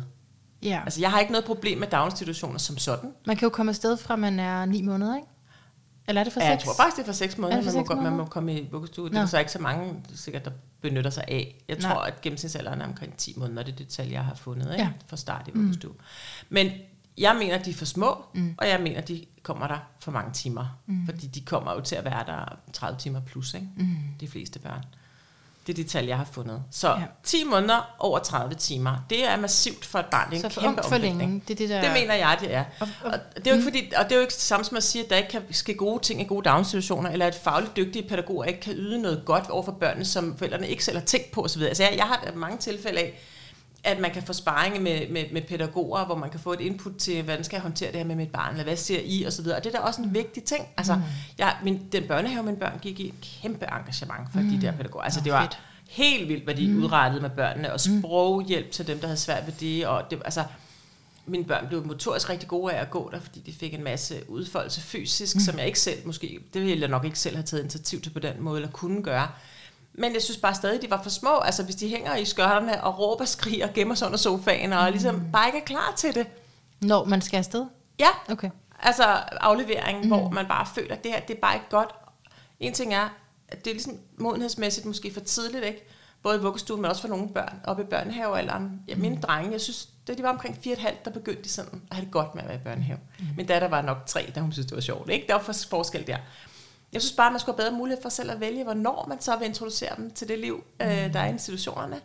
Øhm, og så er jeg sikker på, at de får noget godt ud af det, når de er klar til det, mm. i gode institutioner. Men så kommer problemet. Ja, det er desværre ikke alle steder, der bliver drevet lige godt, vel? Nej, hvad er det for nogle forhold, du har set? Eller, ikke til de værste. Der var faktisk noget, jeg næsten ikke kunne læse. Nej, det var forfærdeligt. Ja. Men det var også, fordi jeg var en virkelig, virkelig, virkelig ringe daginstitution. Og uh. det er så mange år siden. Det var 20, ja. 25 år siden. Og, ja. Og det, det, ja, det kan man, synes jeg, man skal læse i bogen, hvis man vil. Fordi jeg synes ikke, det er noget, jeg sidder og trækker frem som betegnende for dårlig dags, altså for dårligt fungerende daginstitution. Det er men der, kendetegnende simpelthen. Men, men der er forhold, der er stærkt kritisable. Det er der jo. Mm. Altså, jeg ved ikke, om du har set det dokumentar. Jeg turde jo ikke. Altså, der har været nogle, der, altså, der er daginstitutioner bag facaden, er der en, der Er det rigtigt? Ja, den har jeg ikke set. Men jeg har set den på TV2, som jeg selvfølgelig ikke kan huske, hvad hedder lige nu. Men den er fra 19. Okay. Hvem passer vores børn? Nå, okay. Ja, og der må man bare sige, at man desværre får dokumenteret, det tror jeg nok er i Københavns Kommune.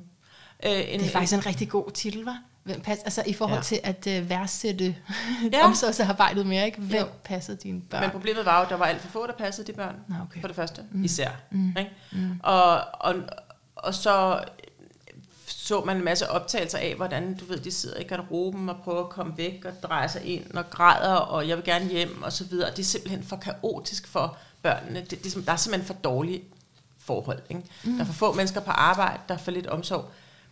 Og hele pointen med, med den her film var jo øh, at vise, at der er brug for minimumsnummeringer. Altså ligesom meget det, den lagde op til, ikke? og den havde også nogle for okay. der. Ikke? Ja. Øhm, og det er jo så også blevet vedtaget nu. Men og det vil jo ikke være din konklusion, at der bare skulle flere pædagoger på. Det er jo et spørgsmål, altså jeg bliver nødt til at stille mig tvivl over for, om det kommer til at hjælpe. Ikke? Altså, det altså fordi spørgsmålet er, bliver det overholdt? Kommer til børnene så gode, eller hvor forsvinder de penge hen? Fordi der er et eller andet mærkeligt med, hver gang der bliver sat en masse penge af til noget offentligt, hvor, altså kommer det så ud til slutbrugeren, hvis du forstår, hvad jeg mener. Mm-hmm. Det er det, jeg er bange. Hvis, hvis, hvis, hvis man for et øjeblik til det næste kunne sikre, at den kvalitet blev så meget bedre, som man har intention om, når man sætter pengene af, så vil jeg synes, det var fint. Og det hvor, tror jeg bare ikke rigtigt på. Hvor tror du, hvor, hvorfor bliver det så ikke lige så godt, som man intender det? Er ja. det fordi, der ikke er samme kærlighed, som der er helt naturligt imellem mor og barn? Er det derfor? Nej, nej, det er fordi, at det er svært at drive offentlige omsorgsinstitutioner, og fordi kommunerne selv kan beslutte en hel masse ting her også jo.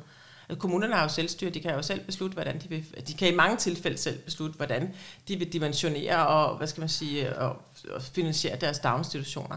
Derfor er der meget stor forskel på, hvordan de gør det jo, og hvor godt de driver det, og hvor effektivt det er. Mm. Øh, det kommer også an på, hvad for en leder, der konkret sidder der, og det, der kommer an på så mange forskellige ting, og det kan jeg ikke, jeg kan ikke helt sidde og kloge mig på det, fordi jeg er jo ikke velfærdsforsker, altså, du, så skal du, altså hvis du virkelig skal have en forklaring på, hvorfor er det, ja, ja, ja. Ikke? og det er fordi, det er et kæmpe problem med hele i hele det offentlige system. Man kan jo spørge selv, hvorfor hvis der bliver sat flere penge af til fødegangen, hvorfor er der så stadig så dårligt forhold? Hvis der bliver, mm. hvad med ældreplejen, så kommer der ældremilliarden. Hvor bliver den af? Hvorfor, hvorfor sidder Else stadig der? Forstår du? Altså, det er, der er en træhed i det system. Det jeg forstår det ikke helt, men, men jeg har en holdning. ja, det er altid okay. bedst, hvis man ikke forstår Jamen, det, så kan man komme med holdninger. Hvis man forstår ting, så er det svært at have holdninger. Men jeg tænker, mere anerkendelse af omsorgspersoner, i det her tilfælde pædagoger, mm.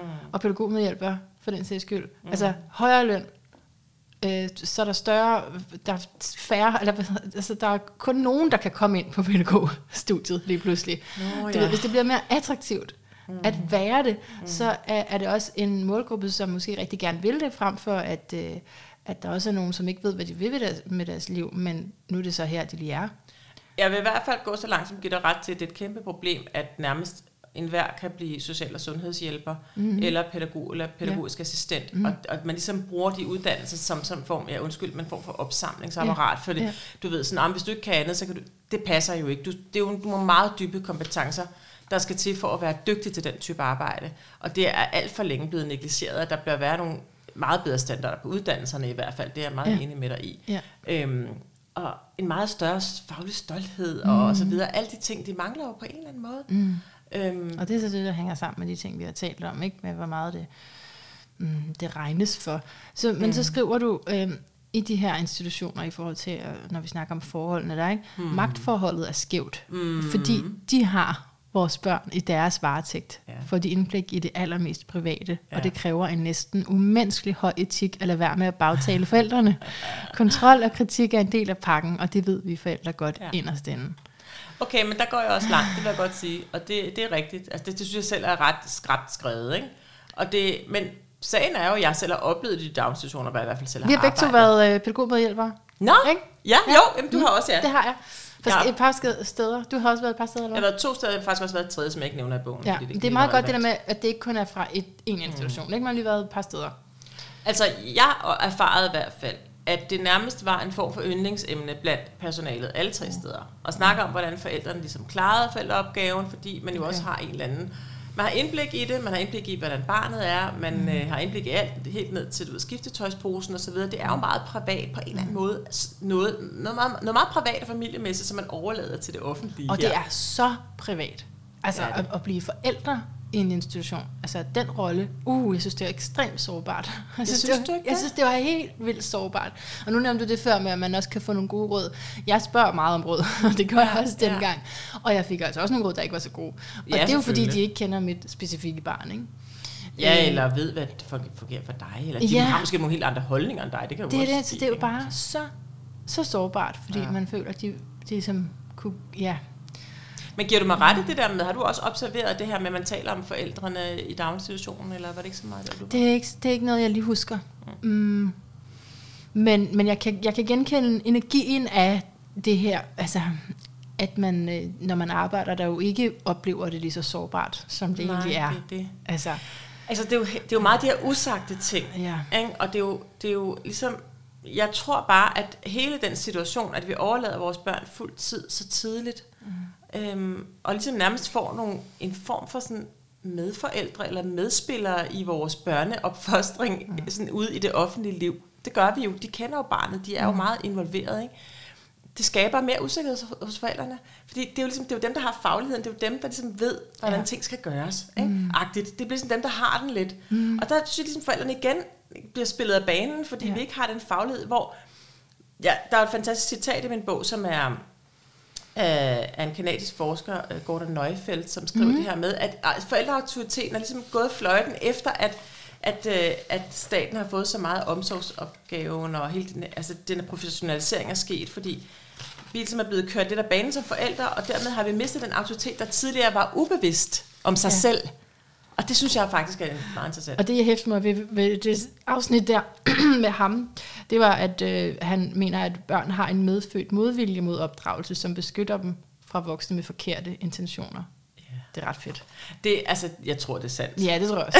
Det, det når, giver rigtig god mening. Altså, når vi har prøvet at opdrage børn, så ja. ved vi godt, at det nogle gange er totalt muligt. Ja. Altså, meget svært. Ja. Og, og, og på en eller anden måde er opdragelsens forudsætning jo den positive tilknytning, den positive, den positive relation du kan ikke komme ind og gøre noget med barnet, med mindre der er den hengivenhed og tillid. Nemlig. det kan ikke lade sig gøre. Jeg sidder og tænker på samtlige, jeg har prøvet at få til lige, kan du lige sige det der til min datter, kan du lige få hende til, og det er jo bare, nej nej, altså der er ikke andre, der kan gå ind og, og gøre det, som øh, de primære omsorgspersoner kan.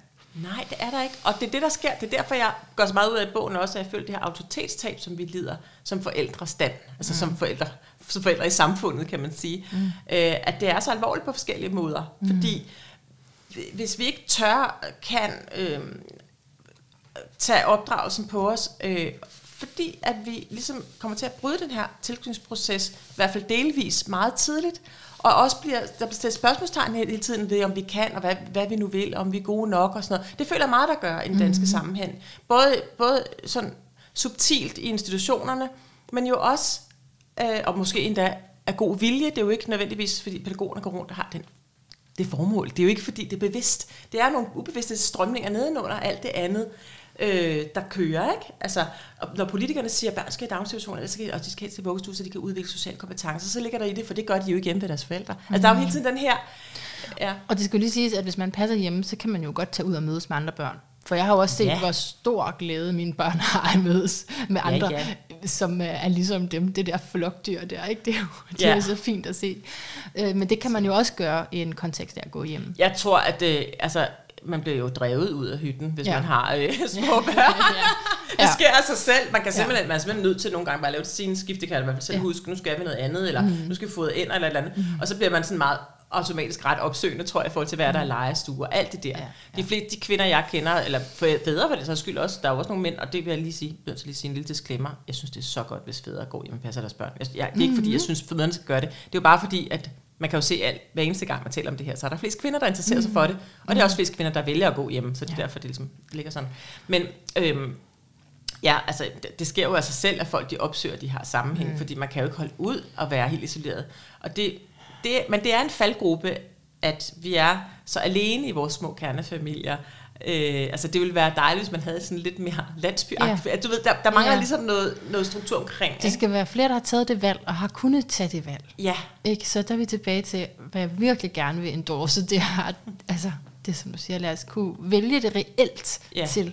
Ja, øh, så vil så der opstå ikke, miljøer jo omkring det. Ikke? Så går vi ikke nogen forkerte, men vi går tilbage til, til noget meget naturligt, ikke? Og oprindeligt. Altså, jeg føler i hvert fald, der var faktisk en pædagogisk leder, eller der en leder i en daginstitution, og mine børn gik det, det var helt små. Og da jeg var ked af det her, og jeg følte, det var forkert, så sagde hun til mig, ja, det er jo lidt unaturligt, sagde hun så. Oh. Og det, det føler jeg også, det var. Yeah. Jeg følte, det var unaturligt at bryde det der, og bare gå fra børn, der skreg og hyldede. Yeah. Og så, altså, det, det var ligesom, det var, for mig var det ikke det rigtige, og det var ikke naturligt for mig. Nej. Altså, og det ved jeg jo, at der er mange andre, der også føler sådan.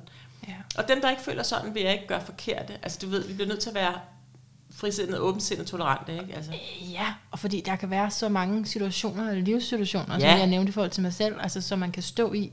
Men hvem ved, hvordan det ville være, hvis der var flere, der havde valgt. Altså, altså Lad os lige prøve det, ikke? Ja, jeg synes, man skulle give det en chance. ja, det også når jeg. nu der er, altså danske børn har det jo generelt godt, men mm. man ser jo også, der er en relativt stor gruppe, som mistrives ret meget.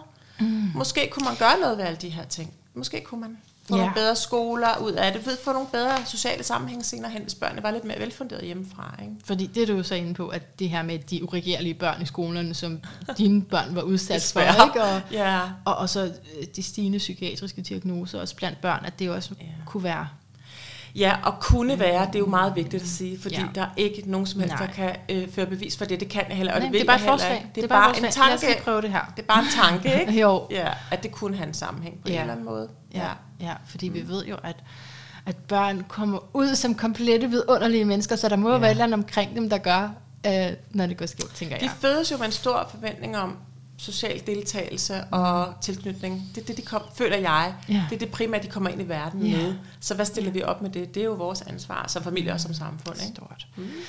Okay, anne Christine. Skal ja. jeg egentlig kalde dig Anne, eller skal jeg kalde dig anne Christine? Du må godt selv bestemme. Må du selv bestemme? Okay. Ja.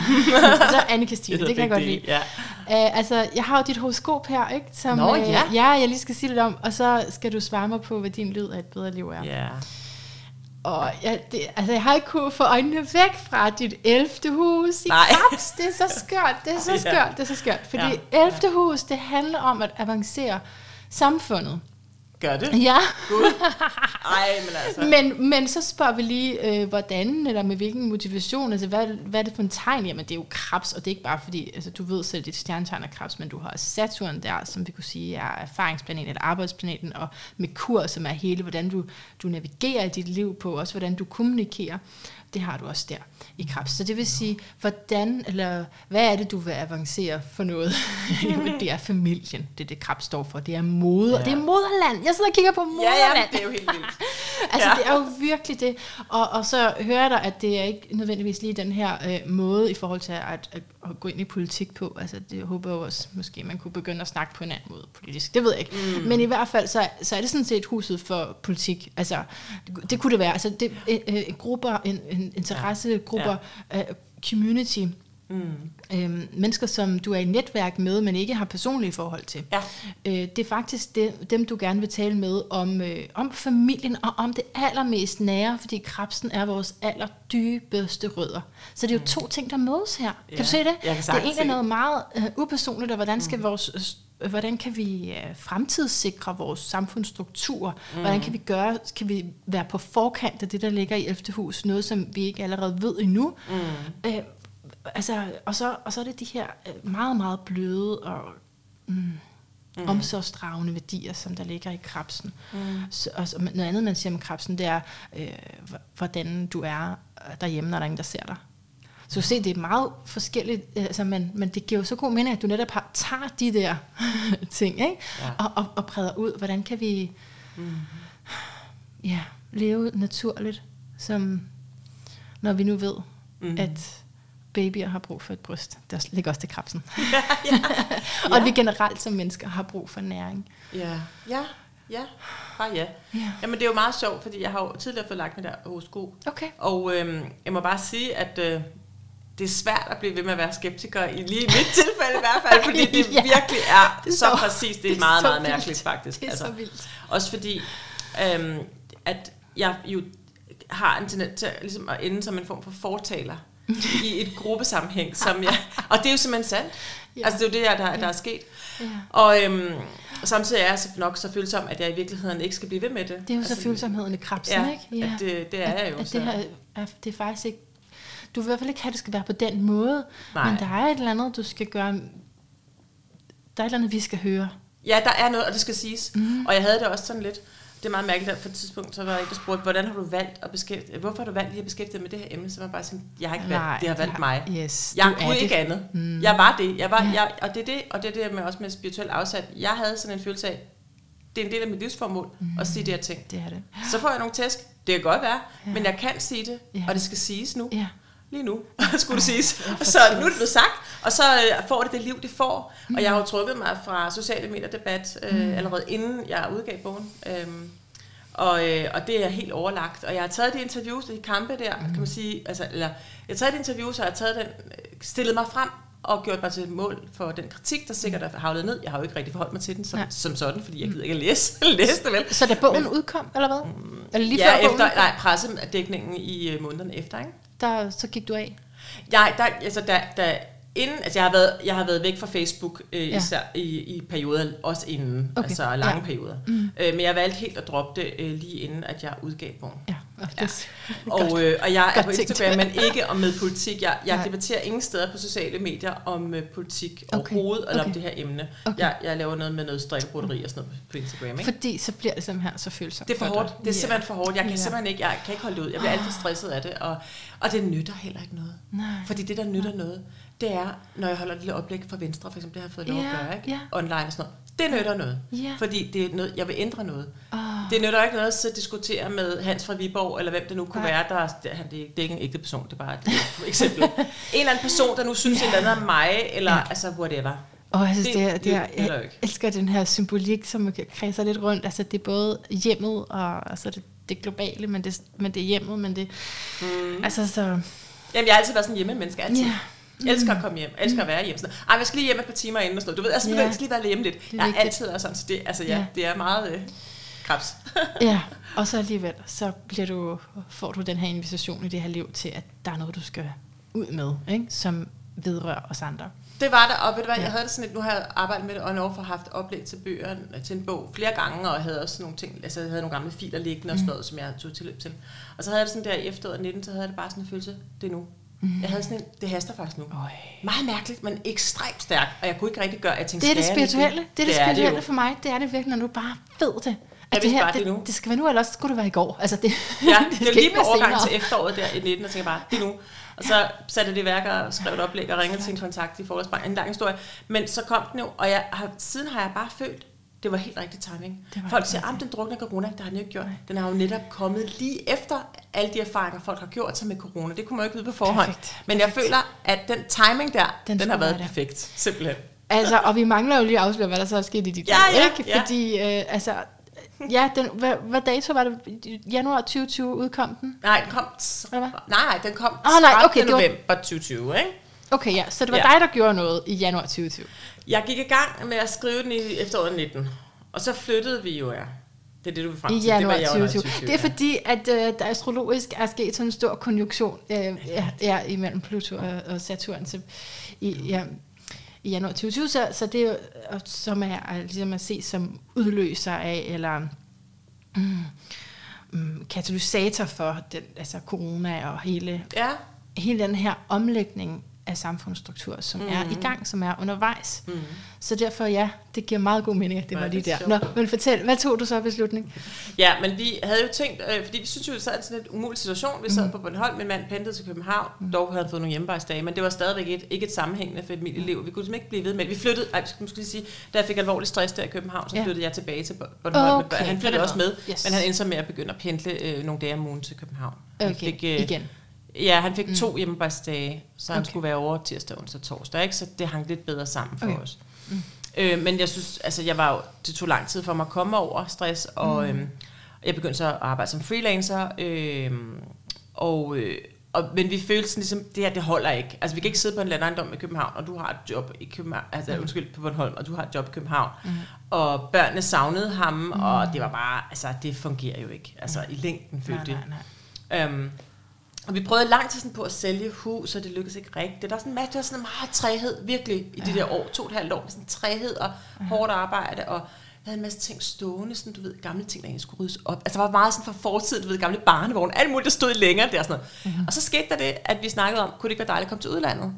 Øh, fordi så ville vi ligesom komme lidt sådan ud af hele den her situation. Vi kunne måske bo et nyt sted, hvor vi sådan kunne få samling på vores familie, så han kunne arbejde i nærheden, og vi kunne bo der. Ja. Øh, vi kunne også få nogle bedre økonomiske forhold, øh, fordi man jo stort set alle andre steder end i Danmark, og så især måske med den type job, han så kunne få der, kunne få han kunne få noget højere løn, og vi kunne måske få børnenes skole betalt, måske få nogle bedre skatte for, eller lidt, lidt mindre skat og sådan noget. Ikke? Og det er jo selvfølgelig kun med henblik på vores helt egen situation, yeah. men den var vi også bare nødt til at sætte i højsædet, yeah. fordi jeg havde været syg og sådan noget. Mm. Så det besluttede vi faktisk at gøre, og han søgte faktisk et job i Holland, og vi troede faktisk, at vi ville komme til Holland. Det- Det var i 18. Men det lykkedes ikke. Det fik han, han var meget tæt på, han fik ikke job. Så der var sådan en træhed, sådan tilbageslag Ah, igen. ah. Og så i 19, så sker det det mærkelige, at øh, manden han siger, jeg vil afsted. Jeg vil simpelthen ud. Jeg vil, jeg vil flytte til udlandet. Jeg vil til Dubai. Han vidste godt, at, at hans firma havde, altså det firma, han havde tænkt sig at søge i, havde, havde jo steder, altså, altså, forskellige Ja. steder, ikke? Mange Mhm. forskellige steder. Blandt andet Dubai. Jeg vil til Dubai. Så jeg sagde, Dubai? Hvorfor skal du til Dubai? Jo, jeg vil til Dubai. Nå, okay. Øh, nå, og så går der selvfølgelig to dage, så bliver han ringet op af en kontakt i USA, som altså arbejder i HR, eller arbejder, godt være, det kan godt være, han ikke var i HR. Nå, men han sagde i hvert fald, øhm, der er en stilling i Dubai, hvis du er interesseret i at søge den.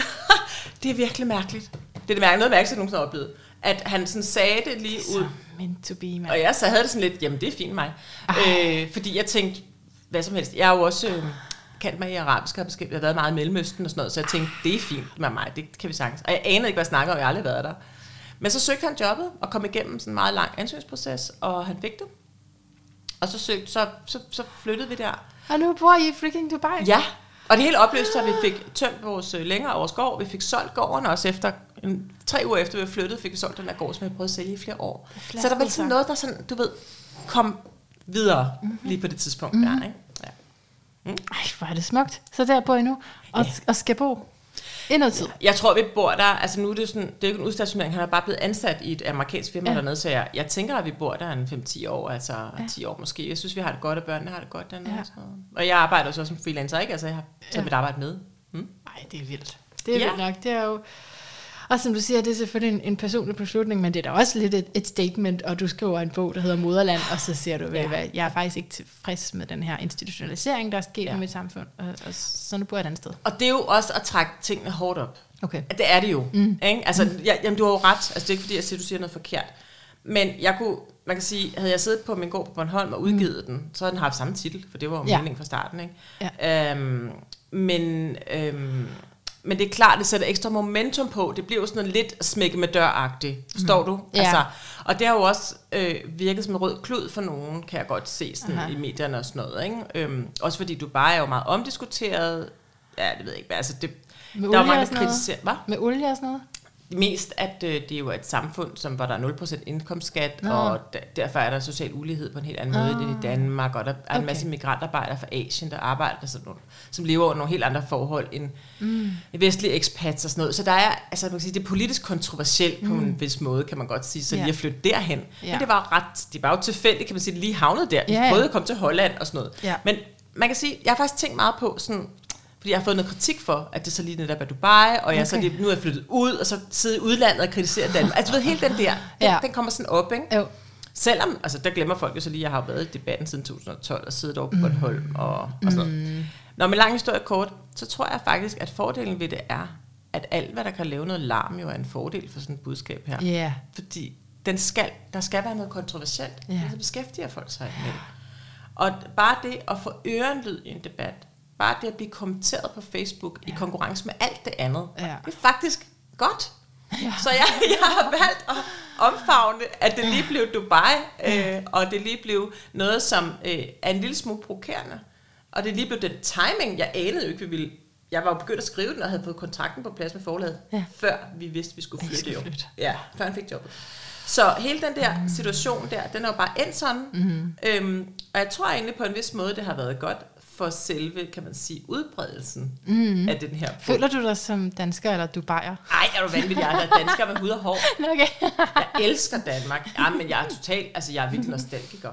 ja, Meget. det er krabsen. Jo, du Jamen, skriver også et altså, sted om, at du kan huske Danmarks din Radios egen... pigekor, og um, Du, jeg kan, altså. Altså. du skriver et sted, hvor du kan huske din egen øh, vuggestue, et eller andet minder. Ja, ja, Det er det ja. også bare sådan, Ja. at det er krabsen, det er langtidshukommelse. øh, barndomsminder og sådan noget. Ja. Ekstremt stærke barndomsminder. Ja, Jeg er no. fuldstændig knyttet til den danske natur. Ja. Jeg elsker Danmark. Jeg Okay. er altså Okay. litteratur, alt muligt. Så, Jeg, men det er, dejligt, det er dejligt at være der for, for alt det, som I har savnet i Danmark. Altså, det, Vi var det er bare nødt til at gøre noget nyt. Ja. Simpelthen, vi sad mm. fast i den situation, vi var Ja, i. Og ja. det var også nødvendigt for mig at komme ud af det pres, og bare, du ved, få nogle lidt bedre vilkår. Og jeg kan arbejde lidt mindre og sådan noget. Mm. Og jeg har ikke den der kæmpe landejendom, der skal over. Altså alt det der. Nej. Jeg, jeg bare brug også det med, at min mand var så meget væk og sådan noget. Det, det, er bare, det var nødvendigt for vores familie at Ja, gøre det. ja, ja. Og jeg har fået det så meget bedre. Jeg føler, at jeg er kommet ud af det. Altså, Ja. jeg har det godt i dag. Ikke? Ja. Øhm. Ej, hvad er det nu, du skriver? Du skriver et eller andet med det der, altså, at der, der lå noget indenunder, livsglæden lå indenunder, Ja. ja. og, og, og havde været ved væk i den her kamp Det synes jeg, mod det blev. institutionerne.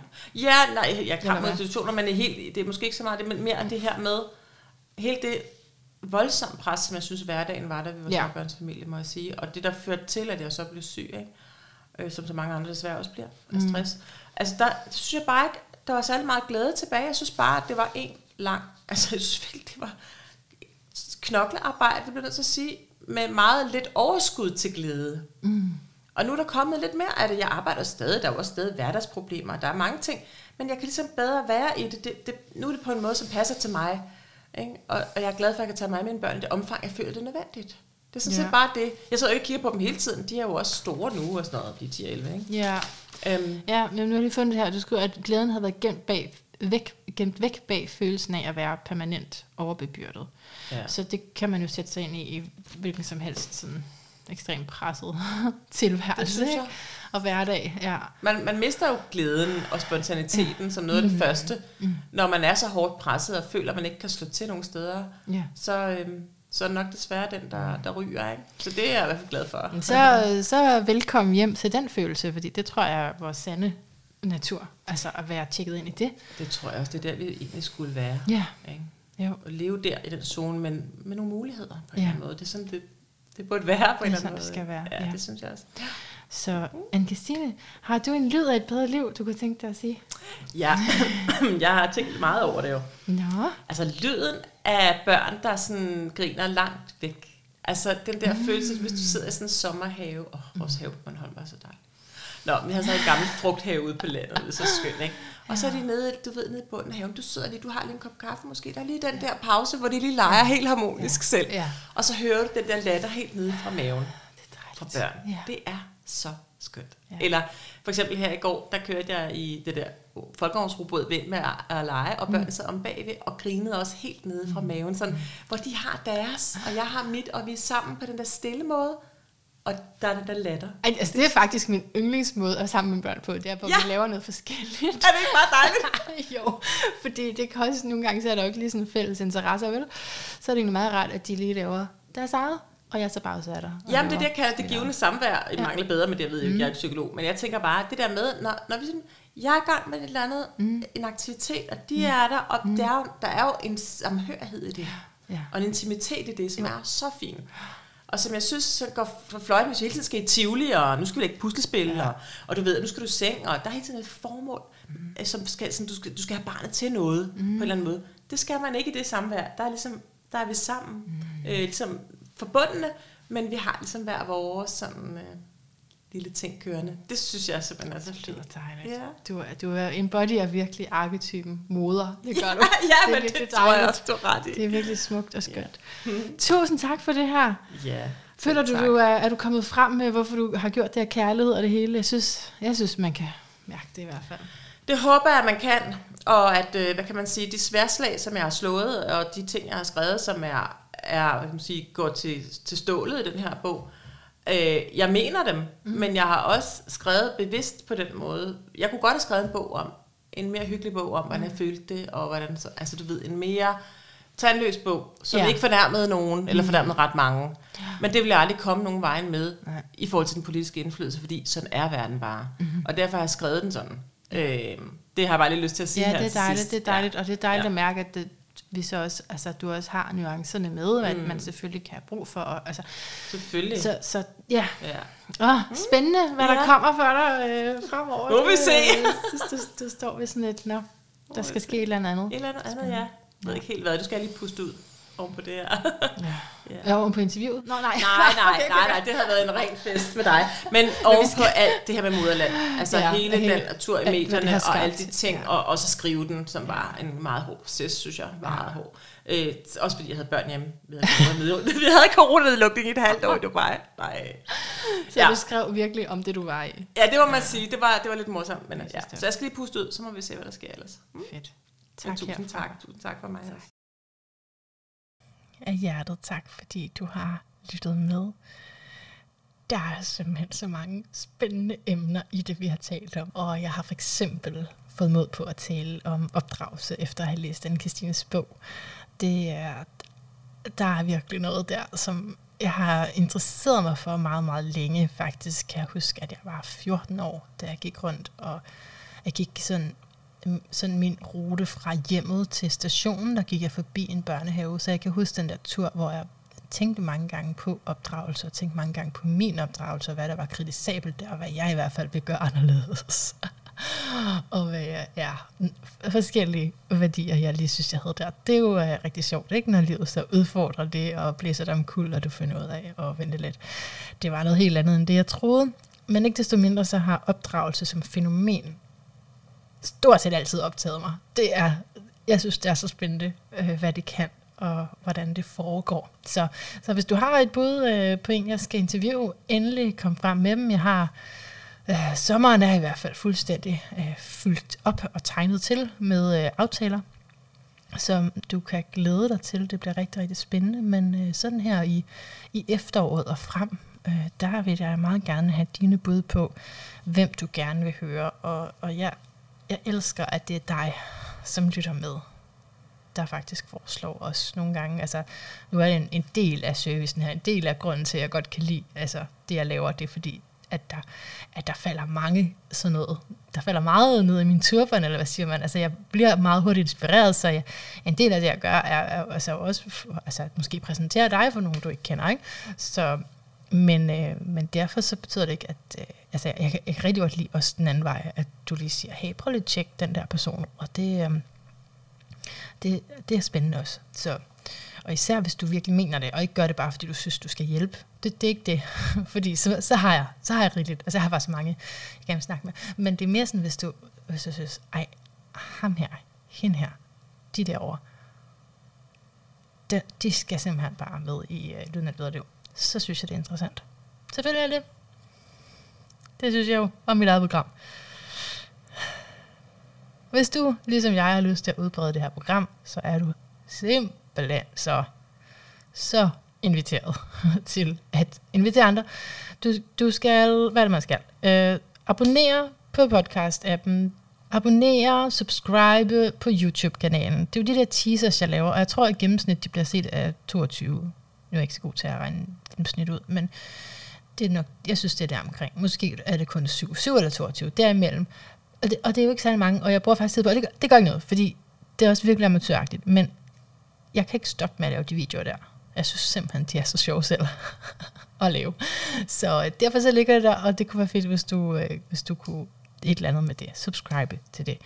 Øh, hvad kan du mere gøre? Så kan du skrive et brev. Altså du tager simpelthen noget papir, og så skriver du ikke, med en kuglepen helst. Og øh, så skriver du, kære veninde, har du hørt om det her fantastiske program, der hedder Lyden af et bedre liv? Altså hvis du er rigtig god, så kan du måske indsætte en QR-kode, men der skal nok en printer involveres. Jeg ved det ikke. Altså, få det ud, ikke? Jeg får det ud, og jeg har faktisk rigtig mange lyttere, der er gode til at være kreative, fordi nogle gange så popper det op sådan i min mail, at der er kommet en anmeldelse fra et eller andet sted, jeg ikke vidste, hvor den lå og sådan noget. Det kan jeg godt lide. Det kan jeg rigtig godt lide. Så bare blive ved med at være kreativ. For eksempel inde på Trustpilot, det var egentlig bare noget, jeg skrev til altså min astrolog virksomhed, men nu folk begyndte at lægge anmeldelser af podcasten der. I love it. Altså, keep, keep it coming. Keep it coming. Det er, det er rigtig godt. Så øh, ja, okay. Indtil vi høres ved igen. Og det håber jeg, vi gør. For jeg er lige her. Så gentænk alt. Måske især dit indre moderland.